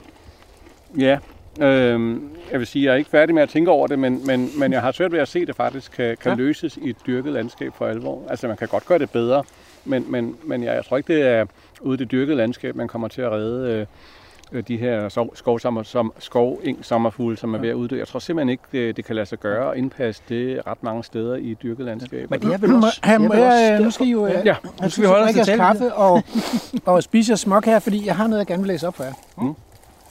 Fordi øh, nu kunne jeg godt tænke mig, at vi prøvede at skifte gear til fra den her inklusion af integration af naturhensyn i de dyrkede skov, og så til også at tale noget om den der urørt skov, som nu er på tegnebrættet. Ikke? Regeringen har planer om 75.000 hektar urørt skov på statens arealer, og det er jo meget. Altså, i, staten har, hvad har de, 100.000 hektar skov eller sådan noget. Så det er en meget stor del af den samlede statslige skovressource, men nu har planer om at lægge urørt. Det øh, bringer nogle følelser op i folk. Mm. Og, øh, jeg kan for eksempel læse her fra en tidligere skovtaxator og statsskovrider, øh, der har skrevet et debatindlæg i, i, i pressen, der lyder sådan, hvor noget af det lyder sådan her. For statsskovenes vedkommende oplyser Naturstyrelsens biodiversitetsekspert Erik Bukvald, at biodiversiteten har været i fremgang siden 1990'erne, og derfor synes det at være skudt helt ved siden af målet, når regeringen og deres støttepartier nu vil have træproduktionen stoppet i statsskovene til skade for råtræforsyningen, beskæftigelsen, klimaet og den grønne omstilling, økonomien og måske også for grundvandet under statsskovene, hvis man lader skovene blive urørt, forfalde, dø og gå i forrådnelse med kvælstoflækage til følge. Det, man er i gang med, er et kæmpemæssigt og uforståeligt eksperiment, hvor resultatet for biodiversiteten er tvivlsomt, men hvor der er garanti for skade i milliardklassen på mange af ovennævnte emner i bred forstand, blandt andet klimaet og økonomien.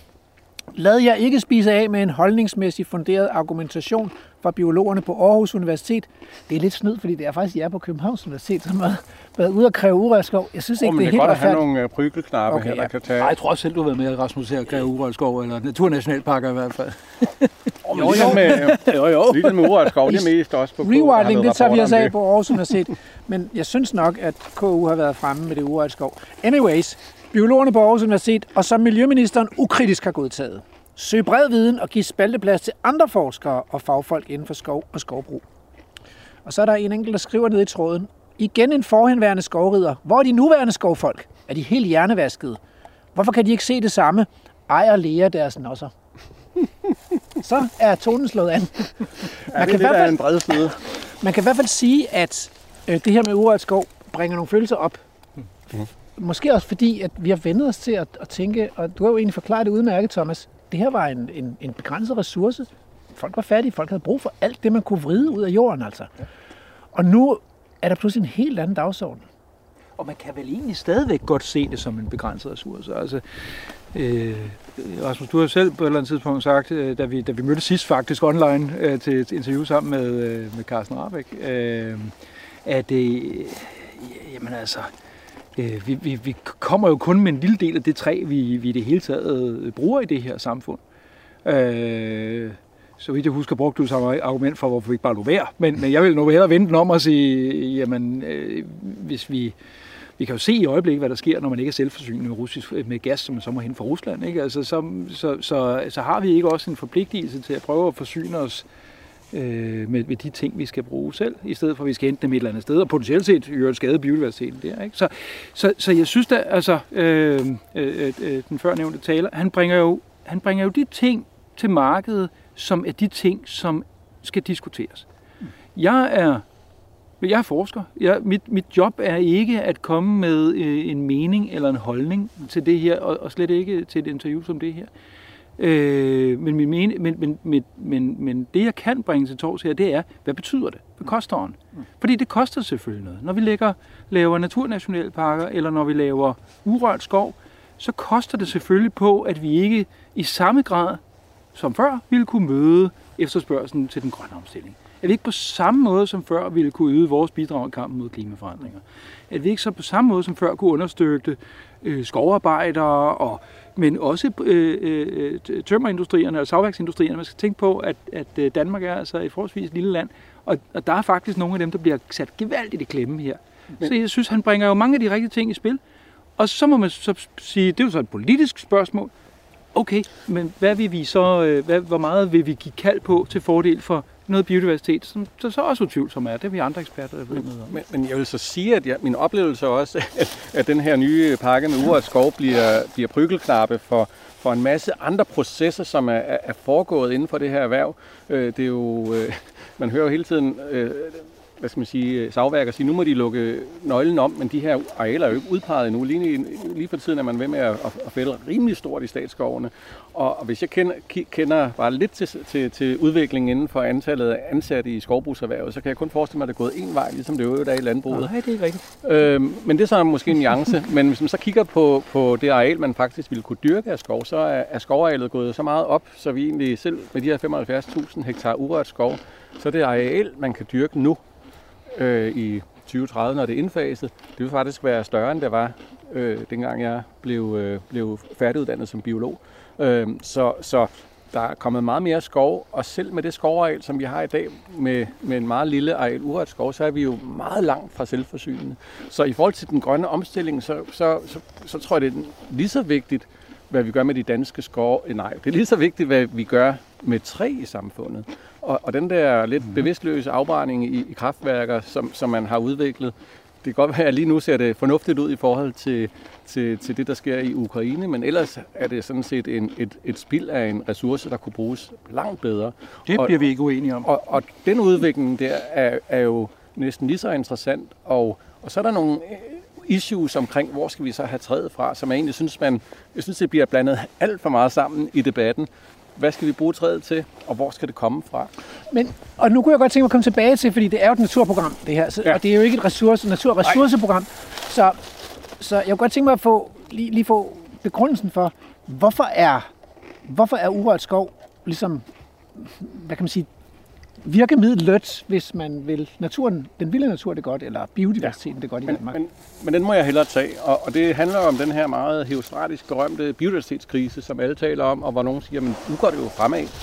Og det øh, er næsten, altså hvis det går fremad, så er det på et niveau, hvor vi stort set ikke kan måle det. Fordi vi, hvis man skal forstå den her biodiversitetskrise i et langt større tidsperspektiv, hvor skovarter, nu er jeg arbejdet med dødvedsarter, der er, øhm, altså, og lige præcis for vedboende svampe, der er det gået frem mm. siden, siden jeg begyndte, at, da jeg lavede PhD på, på vedboende svampe, der er arter, der er kommet tilbage. Men det var fra et niveau, hvor, hvor, hvor der nærmest ingenting var. øhm, og så kan det kun gå frem. Så det er også, jeg siger, at der er nogle forskellige processer.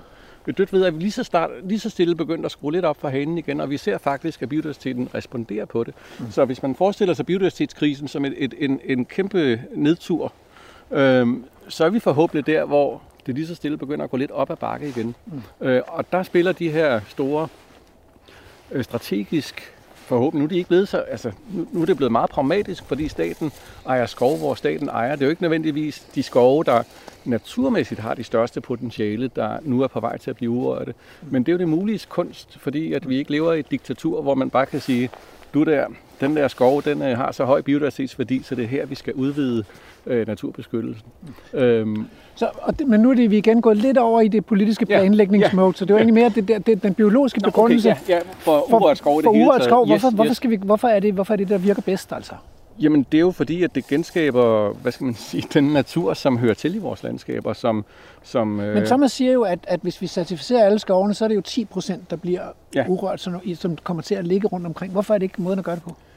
Jamen, fordi at, øh, at øh, altså, det er jo ikke, fordi det ikke er måden at gøre det på, men det, det, også rækker, det, er også, det bidrager jo også, ja. og, og for mange arter er det ikke så vigtigt, om det er, er på kanten af Furesøen, hvor, hvor Thomas forvalter skov, eller om det er i et stort sammenhængende naturområde. Mm. Men for andre arter er det helt afgørende, måske især de her overgangsarter, som, som altså den her lysningsdynamik, som man skal have på en relativt stor skala, øh, der skal være plads til, til den her, altså er det asketoptørre eller elmesyge eller en anden, måske det bøg, der bliver ramt næste gang, at de processer kan få lov til at løbe og, og lave de der storskala processer.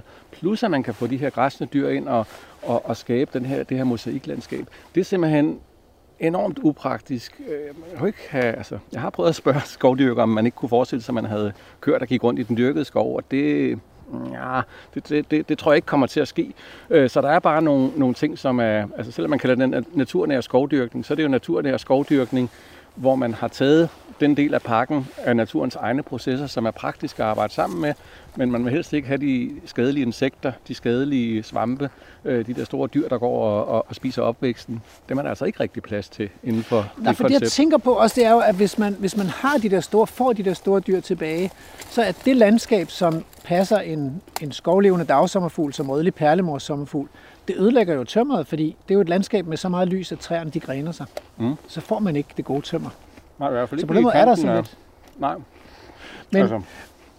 men okay, jeg fornemmer også i noget af den her lidt følelsesladede modstand mod den urørte skov, at man kan næsten ikke bære, at alt de, alle de gode produkter skal ligge og rådne i skov. Altså, så Jakob, er der overhovedet nogen, altså, hvis der nu er nogen, der kommer og så siger, hvad skal vi bruge det til, Jakob?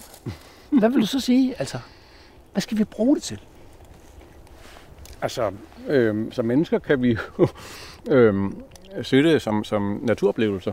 Øhm, og øh, nu er jeg jo den type, som godt kan lide at komme i naturen, og som da jeg på et andet tidspunkt øh, gik op for mig, at vi, vi nærmest ikke havde noget, der hed vild natur i Danmark, så blev jeg super trist og tænkte, nej, hvor er det trist at leve i et land, hvor vi ikke har vild natur. Øhm, så, så hvad skal man sige, det er jo det mest indlysende, vi kan bruge det til som oplevelsesrum og, og, og sted, hvor vi kan, kan, kan få plads til noget, vi ellers rejser udenlands for, for at finde. Øhm, og der er det jo, altså selvom der er nogen, der synes det er, altså lige nu kan, kan man godt ud af debatten få den idé, at, at, at, at folk bliver lukket ude fra, fra de her områder, og lige pludselig kan man ikke alt det, man gerne vil, men, men, men faktum er, at som, som udbud og efterspørgsel er lige i øjeblikket, så kan man se sådan en skov som Suserup skov, som, som har lidt af den her vildhed på et lille bitte område på, på, på 20 hektar, Altså der er det sådan, at øh, stiftelsen Sorø Akademi, de siger, at I må aldrig, lad være med at nævne navnet og sådan noget, fordi vi er bange for, at skoven bliver overrendt.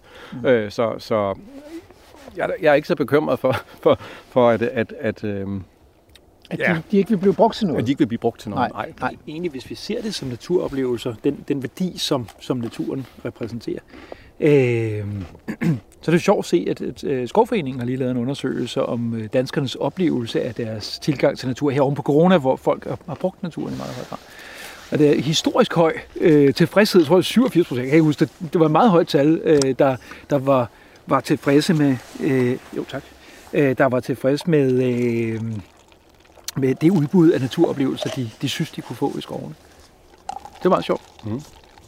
Så efterspørges din varer, Jacob. Det, det, hvis vi skal være provokerende, er det virkelig noget, folk gerne vil have?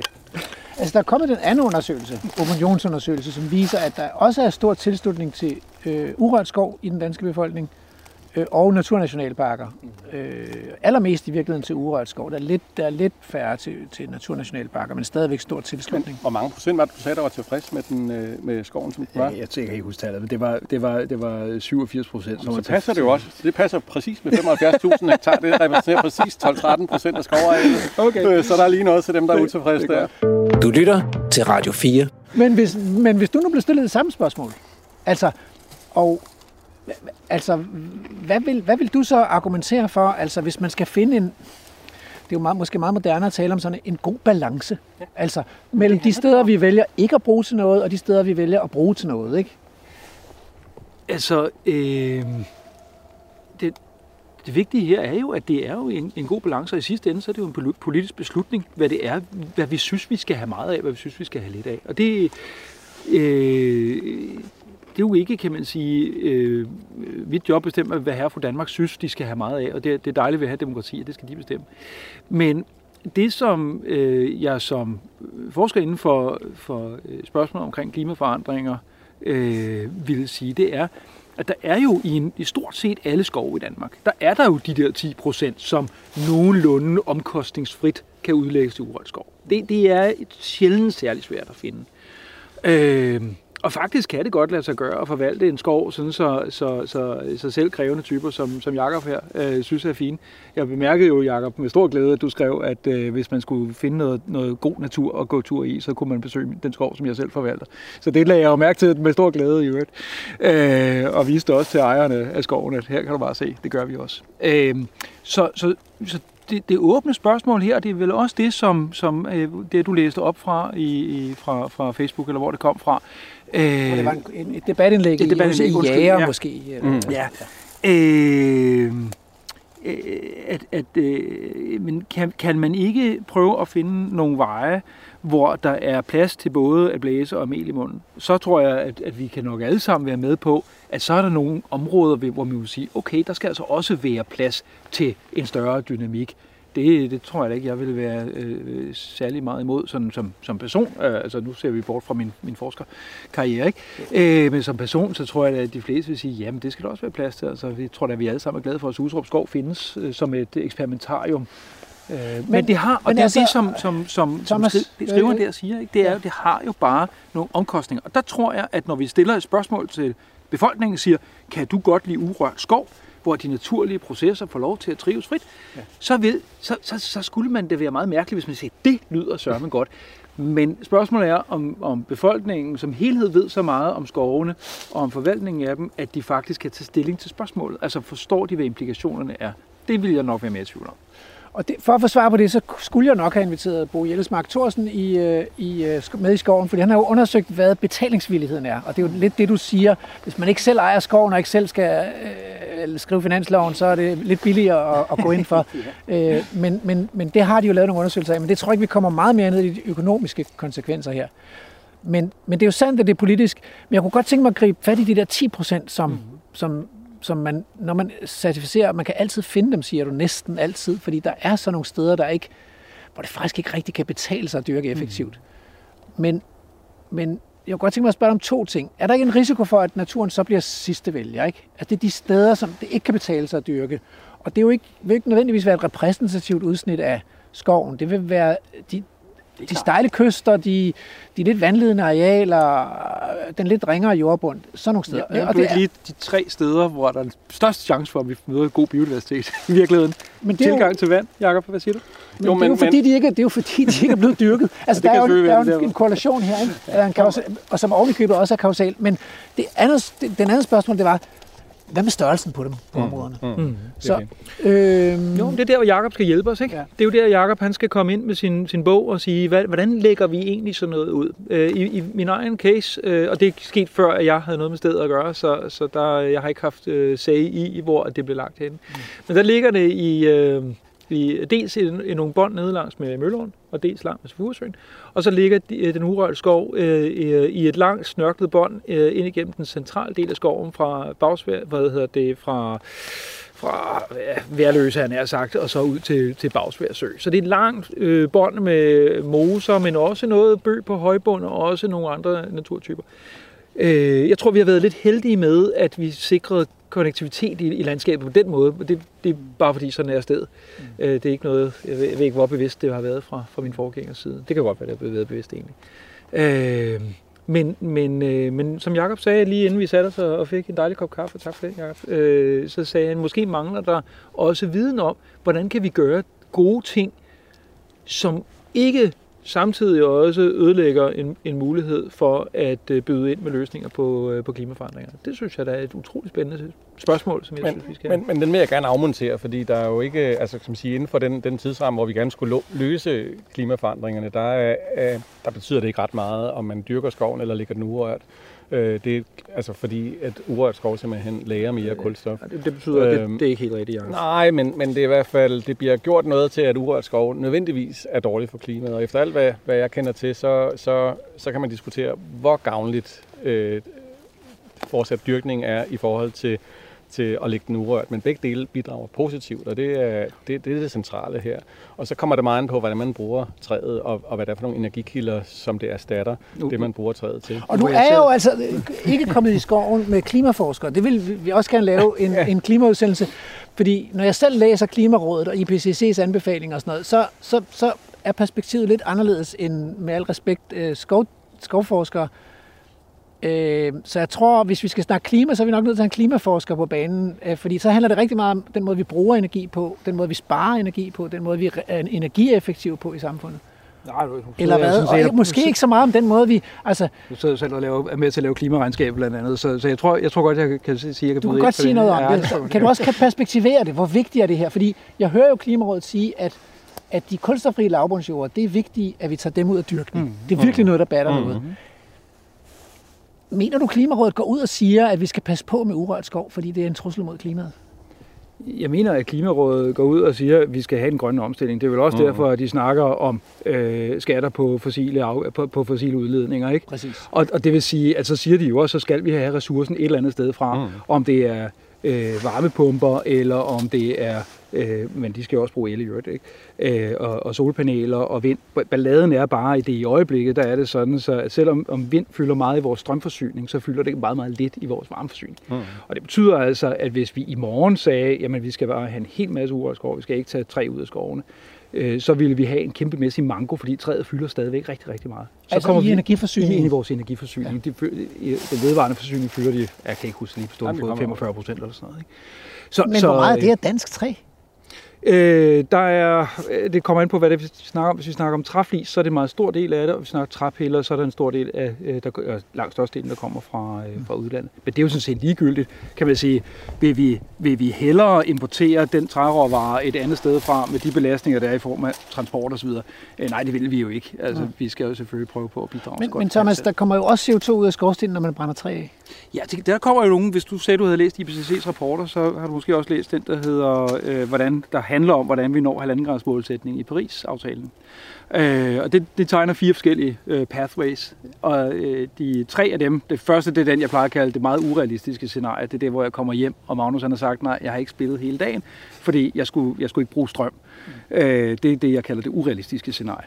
Mm. Øh, Nej, nu har det været bare arbejde, så skal vi også være søde ved Men, men, øh, men, men vi, vi stopper ikke med at forbruge, vel? Det det. Øh, de tre andre scenarier indeholder enorme mængder af det, der hedder BECCS. Bioenergy, Carbon Capture and Storage. Mm. Altså, at vi brænder en eller anden biomasse, det behøver ikke være træ, men det kan, være, øh, kan også være halm. Men i, i realiteten i Europa i dag, så er det træ. Øh, fordi halm er meget vanskeligt rent sådan, øh, teknisk brænde af af forskellige årsager.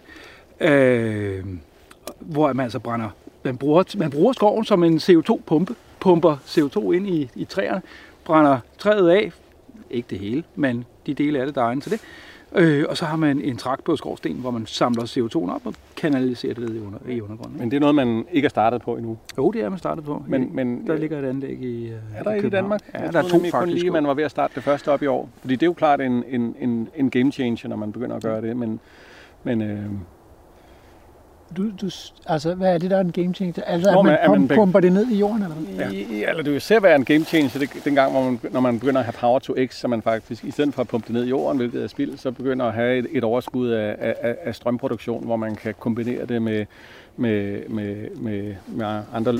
Øh, øh, ja, altså simpelthen lavet om til... Men, til men CO2... I realiteten skal vi faktisk begge dele, men, også fordi ja. vi skal både bruge noget flydende brændsel, ja. og vi skal bruge noget, noget negativ lagring, mm. øh, eller noget negativ øh, emissioner. Så vidt jeg har forstået på, på de fremmeste eksperter inden for det her, så, så vil vi... Og så er det jo ikke engang sikkert, at man behøver at bruge træet, fordi hvis man har tilstrækkeligt meget el-overskud, fordi man har en spidsbelastning på sin vindmøller, så kan man jo også hive øh, kulstoffen ud af, af atmosfæren direkte.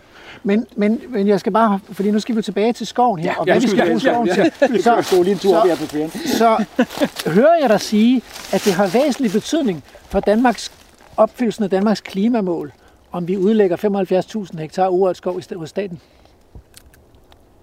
Jeg vil meget gerne skelne mellem klimamål og øh, vores effekt på klimaregnskabet. Eller ikke på regnskabet, undskyld, på, på, på, på atmosfærens indhold af CO2. Fordi Øh, det er ikke den, vi skal have nedbragt med ja, 70 procent. Jo, jo, jo, jo. Altså. Det men, det, der men, er men det, der er forskel, det er, om hvordan vi rent regnskabsteknisk gør det. Øh, der er jo nogle ting, der ikke er med i regnskaberne. Øh, for eksempel, hvis vi, hvis vi øh, eksporterer et bræt til, øh, til, øh, til Tyskland, så er det ikke med i regnskaberne. Hvis vi øh, henter en, øh, en træpille fra Letland, så er det ikke med i regnskaberne.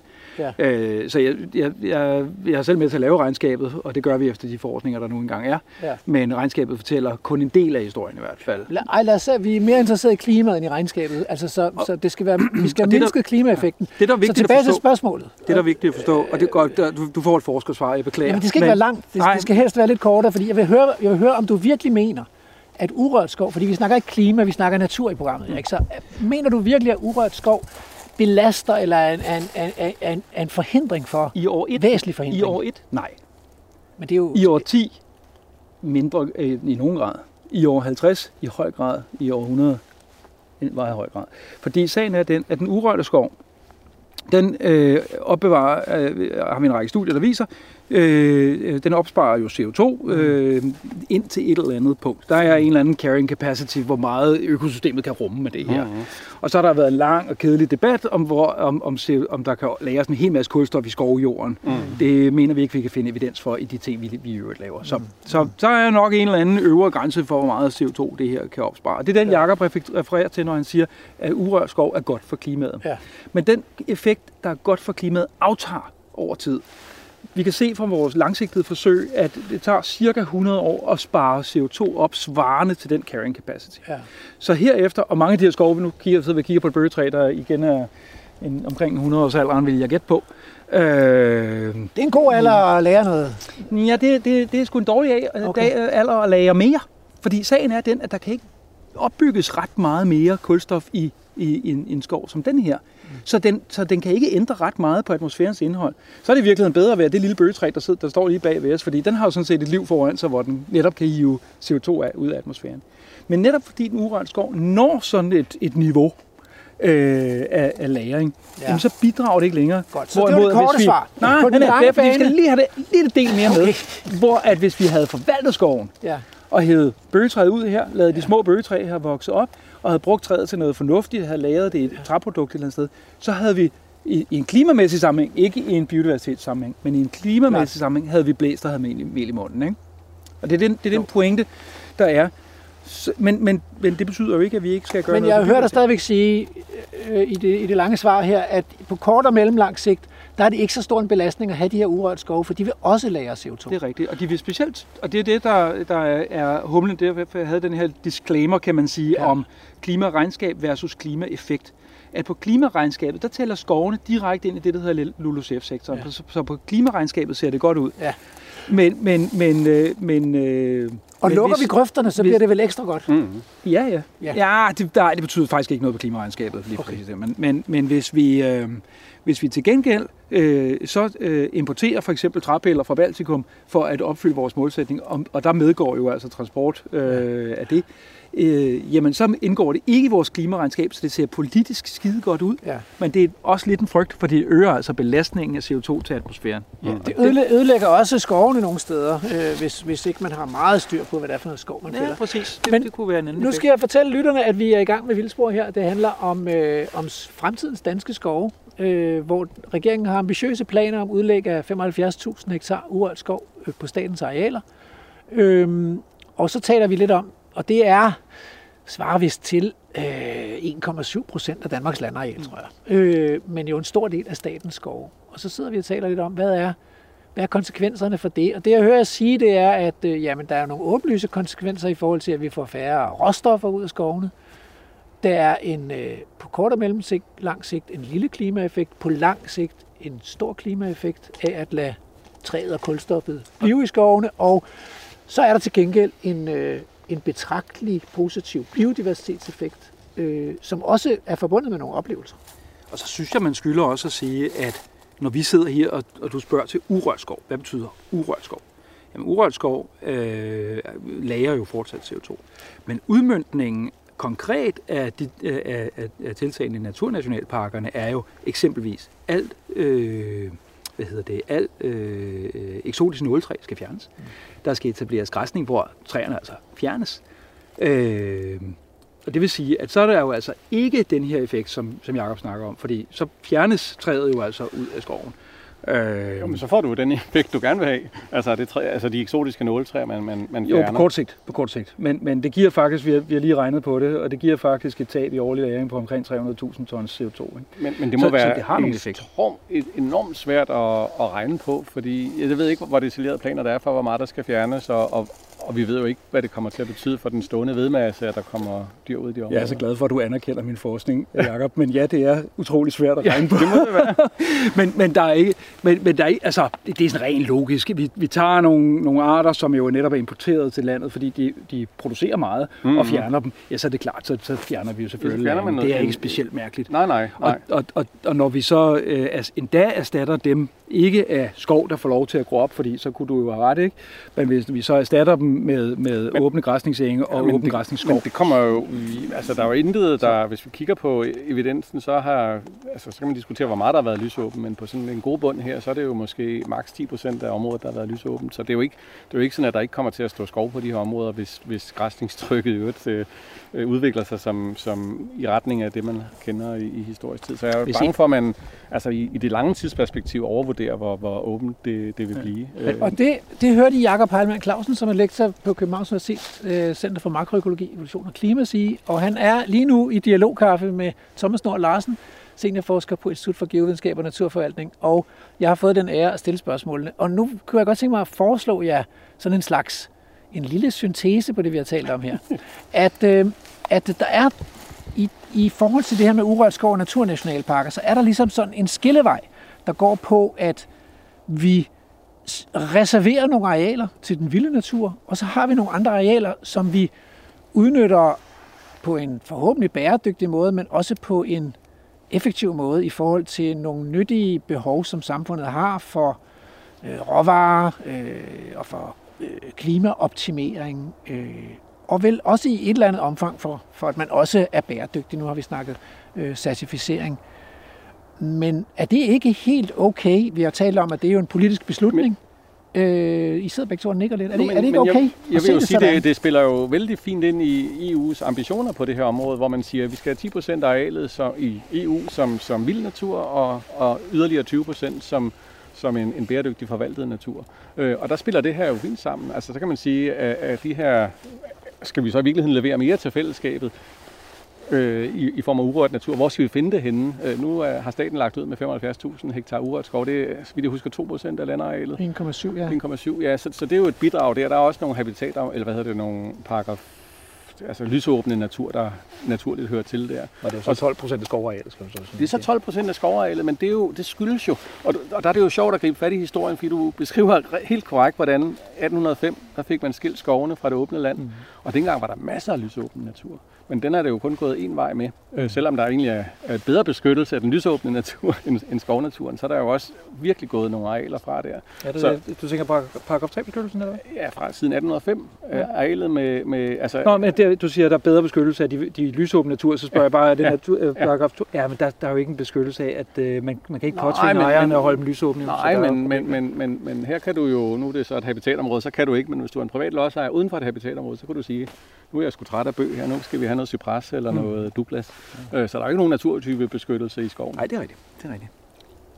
Ikke udover, hvis der forekommer lysåbne naturtyper i skoven, så er de så også beskyttet, de beskyttet Ja. Men... Du lytter til Radio 4. Men det er rigtigt. Øh, men I vil godt være med på den der præmis, at, at det er en okay ting, og det er også det, som EU lægger op til, at man at man reserverer noget areal til de der 37.000 arter, som vi lever her sammen med, og som også har, som har et andet bud på, hvad der er nyttigt, altså, øh, som har nogle andre behov, end vi mennesker har. Ikke? Jeg tror, jeg vil sige, jeg, jeg har ikke, jeg har ikke jeg har, det, det mener jeg virkelig alvorligt. Jeg har, jeg har som, som, som forsker jo ikke en mening om, hvor meget der skal være det ene eller andet. Mm. Det, jeg kan undre mig over, det er, at Jacob, du var medforfatter på den uh, rapport, som, som, uh, som gav de 75.000 hektar, og som har ligesom mm. været været, øh, kan man sige, blevet mantraet, ikke? 75.000, det er blevet gentaget godt nok mange gange, var. Ja, det er det. og, og, og, det, og det, var, det var jo en, en rapport, hvor I, hvor I forsøgte at sige, hvis vi nu skulle redde et x antal arter, som jeg ikke kan huske øh, ja. indrømmet, ja. Hvor, hvad, hvordan skulle vi så gribe det an? Og der kom I frem til 75.000 hektar, hvor i de 22, alle 75.000 hektar var løvskov. De 22.000 hektar af dem, hvis jeg ikke husker helt forkert, var statsskov. Øh, resten var i de private. Mm-hmm. Og det, der, der, der undrer mig, og måske også lidt, der, der falder før nævnte taler fra, fra den her debatartikel for brystet, det er, at nu har man så sagt, nu går Naturstyrelsen forrest, fordi der er det billigt at lave. Det ved mm. vi godt, at det er derfor, ikke? Men det vil sige, at man har jo så altså lagt den her natur ud nogle steder, hvor at øh, biodiversitetspotentialet er begrænset.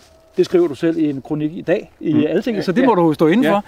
Ja. Øh, eller var det i går? Det var nok i går. Det var øh, men men øh, øh, der er altså øh, der, der er et begrænset biodiversitetspotentiale. Til gengæld, hvis man tager Rolskov for eksempel som et godt eksempel, så er der et meget stort produktionspotentiale, der, der går tabt.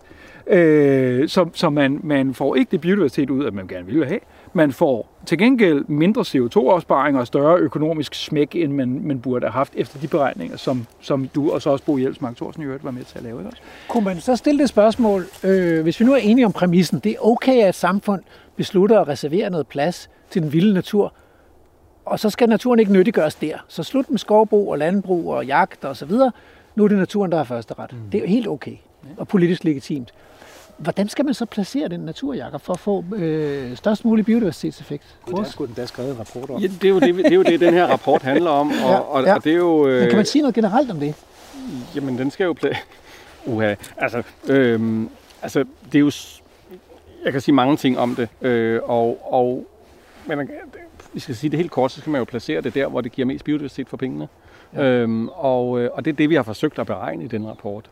Øh, og, og at den lige lander på, på 75.000 hektar, det er blevet et politisk mål. Det vil jeg sådan set ikke stå til regnskab for. Det skal du øhm, ikke. Det fordi det var et forsøg på at beregne noget, der er super, super svært. Og, og, og som nogen, jeg tror faktisk, du er en af dem, der mener, at det skal vi egentlig afholde os fra som forskere og prøve at beregne det her, som måske er lidt nemmere for økonomisk produktion at sige, okay, hvordan kan vi optimere produktionen, men vi skal til at optimere øh, beskyttelse af biodiversitet, så er det jo 37.000 arter i princippet, vi skal optimere for og lave modeller for i fremtiden. Det er super, super svært. Så der har vi i den rapport gjort vi det for, så vidt jeg husker, et, jeg kan dårligt nok huske 500 arter, eller et eller andet, hvor vi prøvede at lave nogle, nogle antagelser, som er transparente og siger, okay, øh, vi siger, at de skal have, på hver gang vi, vi, vi finder et sted, der har en, en, en, en artsammensætning, som er værd at bevare ud fra sådan nogle komplementaritetstankegange, hvor man prøver at beskytte noget, der er så forskelligt som muligt, øh, så skal der være en stor del øh, øh, af løvskoven, der skal prioriteres som urørt skov. Det endte tilfældigvis som 75.000 hektar ud fra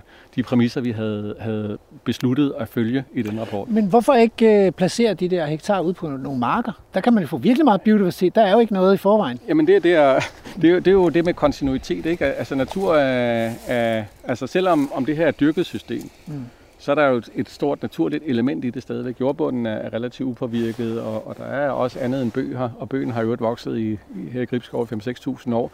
Så der er jo en helt anden kontinuitet i, i de her naturforhold, og der er også de små moser, mens ude i, i landbrugslandet, der har du dyrket eksotiske afgrøder i mange generationer i kort rotation. Du har ødelagt jordbundsforholdene, øh, eller ændret dem fuldstændig, så de tilpasser et driftsformål. Øh, og øh, du har gødet, så, så du har en, en jordbund, der, der kan noget helt andet, og, og det tager bare super lang tid at få naturen tilbage der, fordi øh, det er kun de der små øh, mærvelgrave og, og, og små habitater, der har opbevaret noget, noget biodiversitet. Men, du, Men skulle vi så, så ikke, man har været for hurtigt egentlig til, altså de 75.000 hektar, øh, og så skulle det delen dunder at gå hurtigt, fordi nu skulle man altså levere på... på, på, på jo, altså nu skal jeg jo ikke kloge mig på politik, Nej, men, men, men, men rent procesmæssigt, hvis det var mig, der ligesom var blevet bedt om at lave en, en, en, en implementeringsfase for det her, så, så ville jeg da have gjort det helt anderledes. Ja. Det er der ingen tvivl om. Ja, jeg er meget enig med dig. Øhm, men Thomas, sidder du ikke også... Du, jeg har hørt dig lige sige, det er jo et politisk spørgsmål, det her. Jo. Og så, så, så, det er jo også et politisk spørgsmål, hvad man vil, altså, det er også et politisk spørgsmål, hvordan man vælger, at processen skal være. Og der synes, der synes jeg, det kan jeg så høre, jeg er meget enig med Jacob i, at jeg synes, det er ærgerligt, at man, kan man sige, i sit hastværk med at nå den ene lyste sætning, de 75.000 mm. hektar, har glemt at tage fornuften med og sige, nej, men selvfølgelig skal vi men da ikke Thomas, lave fornuften, det. det giver jo ikke nogen mening her, fordi, fordi jeg forstår godt, at du kan argumentere for alle de her fornuftige grunde til, at man skal dyrke skoven. Hørte du det, Jacob, han indrømmede selv? Det er ikke fornuftigt, det her. Præcis. Jamen, det, jamen, er det fornuftigt? Jeg har ikke hørt Jakob, Jakob argumentere for, at det, det handler om oplevelser. Det handler om, hvilke oplevelser skal danskerne have i fremtiden. Det er jo ikke, det er jo ikke rationelt. Det er jo ikke sådan, altså fornuften det er det der man kan regne på, sådan, den er den klimaeffekt, den er den økonomiske konsekvens for samfundet, den er den, men, jo, men, du, men, men, men, hvis nu det her handler om, hvad er det for en land, vi gerne vil bo i? Ja. Og det er en politisk beslutning Ja. Hvordan vil du så argumentere men, imod de 75.000 men det, men det kræver jo, at både politikere... Det, nå ja, men den argumenterer sådan ikke imod. Nej. Det jeg argumenterer okay. imod, det er, at øh, hvis øh, fornuften skal råde, og, og det synes jeg faktisk, den skal, så skal vi jo selvfølgelig sørge for, som, som Jakob og, og, og nogle af mine øh, kolleger faktisk i virkeligheden har siddet og regnet på, ja. øh, at sige, hvor er det, at vi sætter mindst til på klimadagsordenen, betaler mindst i kroner og øre, øh, får mest af den biodiversitet, vi gerne vil bevare. Det er jo det, man har sat sig ned og sagt. Og, og, og når man så siger 75.000 hektar, og befolkningen siger, at det er da en god idé, mm. men så er det måske også lidt, fordi man har glemt at fortælle den der befolkning, at man, prøv at høre, I fik altså ikke en du sagde en eller anden plettet sommerfugl før, som jeg har glemt navnet for. Rødlig perlemors Tak. øh, ja. Men den får I altså ikke for det her, fordi nu, nu valgte vi altså bare de her hektar. Som ja, der var du heldig, fordi den er i private skove. Ja, lige præcis. Ja. Jeg også, ja. Nej, men der er jo meget, og det skal vi jo ikke glemme, ja. at, at netop fordi at de private skove har haft et meget langsigtet syn på deres forvaltning af deres skov, og ikke har haft ret mange penge, så de ikke kunne dræne alt det, præcis. som statsskoven har kunnet, mm-hmm. så er der jo rigtig, rigtig meget biodiversitet, der er bevaret i privat mm-hmm. skov, og ja. det er jo lige præcis, det er jo ikke mærkeligt i virkeligheden, at, at, at, at øh, Jakob og og andre af mine gode kolleger på Københavns Universitet finder frem til, ja. at, at en meget stor del af den biodiversitetsbeskyttelse burde vi lægge i privat skov. Ja. Men det er jo selvfølgelig en proces, som tager enormt lang tid, mm, for der er mm. rigtig mange mennesker, der skal tales med, hvis man skal nå frem til det. Og det er den tid, jeg måske synes, og jeg godt kunne forvente af vores politikere, at ja. de i højere grad tillod sig at kigge en lille smule ud over fireårige valgperioder. Mm. Og hvis jeg lige skal gøre den færdig, fordi at det bøgetræ, der står lige her bag ved os, det er altså vokset 25 gange så lang tid som en valgperiode i Danmark. Mm. Mm. Og det, og det, men, der mangler men altså, hvis vi nu så skulle tage EU på ordet, altså, og det kan godt være, at vi ikke skal ende der i Danmark, men jeg slår bare lege med tanken. 10% strengt beskyttet natur i Danmark. Mm. Vi er på vej mod 1,72 procent nu med regeringens nye ambitiøse mm. planer. Der er langt op til 10 procent. Hvordan skulle man så... Det er jo ikke kun det, der er beskyttet, vel? Øh, hvis vi tænker på Vadehavet, øh, masken i Tøndermasken og sådan noget, store arealer, som jo på, også nyder beskyttelse. Så på landarealet, øh, altså strengt beskyttet. På, på landarealet, okay. strengt beskyttet natur på landarealet, steder, hvor der ikke er landbrug, skovbrug og jagt, for eksempel. Mm. Det vil være naturligt at nævne de tre ting i hvert fald, og heller ikke afvanding selvfølgelig. Øhm, hvis man nu skulle i mål med det der med at få de private øh, jordejere, og i det her tilfælde skovejere, med på den vogn der, Hvordan skal man så gribe det an? Er det... Jeg tror, man skal starte med at sige, at den der med jagt, den giver vi lige køb på, fordi der er rigtig mange skovere, der har stor glæde af deres, af deres jagt. Så for at få dem med, så må ja, man, det tror jeg, man renoncere på jagten? Det, det, det, er jo, jamen, det er jo super, super spændende spørgsmål. Ja, det er noget, vi kommer til at bakse med de næste øh, årtier. Altså, ja. øhm, og jeg ved, i Skovrådet at vi er ved at sætte et arbejde i gang, som netop kigger på mulighederne for mageskift i forhold til, mm. til beskyttelse af privat skove. Og der kan man jo sige, der, og der er det jo faktisk nogle af de private aktører, altså skovejerne, som begynder at være interesseret i det her. Det synes jeg er jo super positivt, ikke? fordi det gør det jo lidt mere muligt, mm. øh, øh, altså faktisk at, at, at komme et sted hen, hvor, det, hvor, hvor de private lodsejere kommer mere med. Og jeg kunne da sagtens se nogle, nogle, nogle, nogle, nogle statslige plantagearealer, som man kunne bytte ud med, med noget mere øh, naturmæssigt spændende skov, for eksempel. Mm. Altså man kan jo sige, at i forhold til naturnationalparker, som jo har været meget øh, skabt meget røre, i hvert fald øh, med dem, der nu er blevet peget på øh, rundt omkring på statens arealer. Der er det jo faktisk private, private jordejere og fonde, der er gået forud. Mm. Men den her type af projekter, ikke, øh, vi har det i Klilund Dyrehave, vi har det i Lille Vildmose, Tofteskov, øh, vi har det nede i Bødø Plantage, vi har det i Katrup Vildnis på vej. Øh, så, så så måske kommer de private til at spille en større rolle i dansk naturbeskyttelse fremover, eller en, en stadig en stor rolle. Hmm. Ja, det og, og så er det, som, som Jacob også var inde på før, så, så får, vi jo, får vi jo nye skove. Øh, jeg tror ikke helt, det hjælper savværkerne, fordi det tager lidt lang tid, inden det er klar. Ikke? Så, men... så, så, så jeg tror, øh, og da savværkerne har meget langsigtede øh, investeringsporteføljer, men ikke så langsigtede, så, så er det faktisk et reelt problem for dem. Men, men, men, men det er, et fremtidigt problem, ikke? Nej, det er nu, fordi de skal diskutere med sig selv, om de tør at fortsætte savværk. Okay. Så ja. det er et meget nutidigt problem faktisk. Men, men, øh, men det er jo ikke det, vi diskuterer her i dag, kan man sige. Men, men, øh, men, men der rejser et andet spørgsmål, som jeg lagde mærke til dine noter, Rasmus, som jeg tænkte, det skal vi da altså lige nå at berøre, som er rigtig Sådan spændende. Nu. Ja, det er det. Ja, det I, har, I har tre minutter tilbage, og vi skal også nå haiku, så I skal skynde et af, et af de ting, der, øh, der er et problem, øh, og kan gå hen og blive et problem, det er jo, øh, og det var en af de ting, der også blev nævnt af ham, øh, du citerede før, det er, hvad med, hvad med nitraludvaskning? Øh, Fordi det, sagen er jo den, at når, øh, når vi ikke udtager træ fra skoven længere, øh, så ophober der sig en eller anden, til en eller anden mængde kulstof. Og med stadig deposition af nitrat, så sker der faktisk det, at nitrat udvaskes til grundvandet. Vi kan se det i Suserup skov. Alt det nitrat, der kommer ind i drøbvandet fra oven, udvaskes til, øh, til grundvandet fra neden. Øh, omkring 20-30 kilo N per år. Så nu skal de urørte skov ikke kun være en trussel mod klimaet, men også mod vores drikkevand. Det, det, du er hård, Thomas. Men vi bliver, jo, nå, men vi bliver nødt til at diskutere det, ikke? Og vi bliver nødt til at diskutere, hvad er det, vi, vi gør. Og det er jo ikke, øhm, det er jo ikke for, for at sige, at vi ikke skal gøre det. Det er bare for at sige, vi, vi er som, som, som, som forskere og formidlere nødt til at fortælle folk om, hvad er den, den samlede konsekvens at sige, at, at, at øh, gennemdrøbsvandet har en, en, en, øh, ikke samme koncentration af nitrat, af nitrat, som du har i landbrugslandet, hvor du så decideret pøser øh, nitrat på. Ja, ikke? Ja. Så det er jo ikke så, for at sige, at det er lignende med en, en vel? Men, man, men det er man kan jo, min, min første reaktion vil være at sige, siger du simpelthen, at den der urørte natur er skadelig for miljøet? ja, det er jo bagvendt, ikke? Det er sådan det kan, omvendt, jeg vil, jeg vil altså. jeg tror, det var mennesket, der jeg, var problemet. Jeg, vil hellere sige det. Ja, det er det jo også. Det er det jo også, Rasmus, fordi det, det nitrat, det kommer jo fra vores landbrug. Mm. Så, så det, det er det jo i sidste ende. Ja. Men det er jo bare, et, der, der, der løser den, den, den drevne skov løser jo altså et, et, et, øh, et grundvandsproblem. Om ikke et miljøproblem, så i hvert fald et grundvandsproblem. Hvad siger du, Jacob der?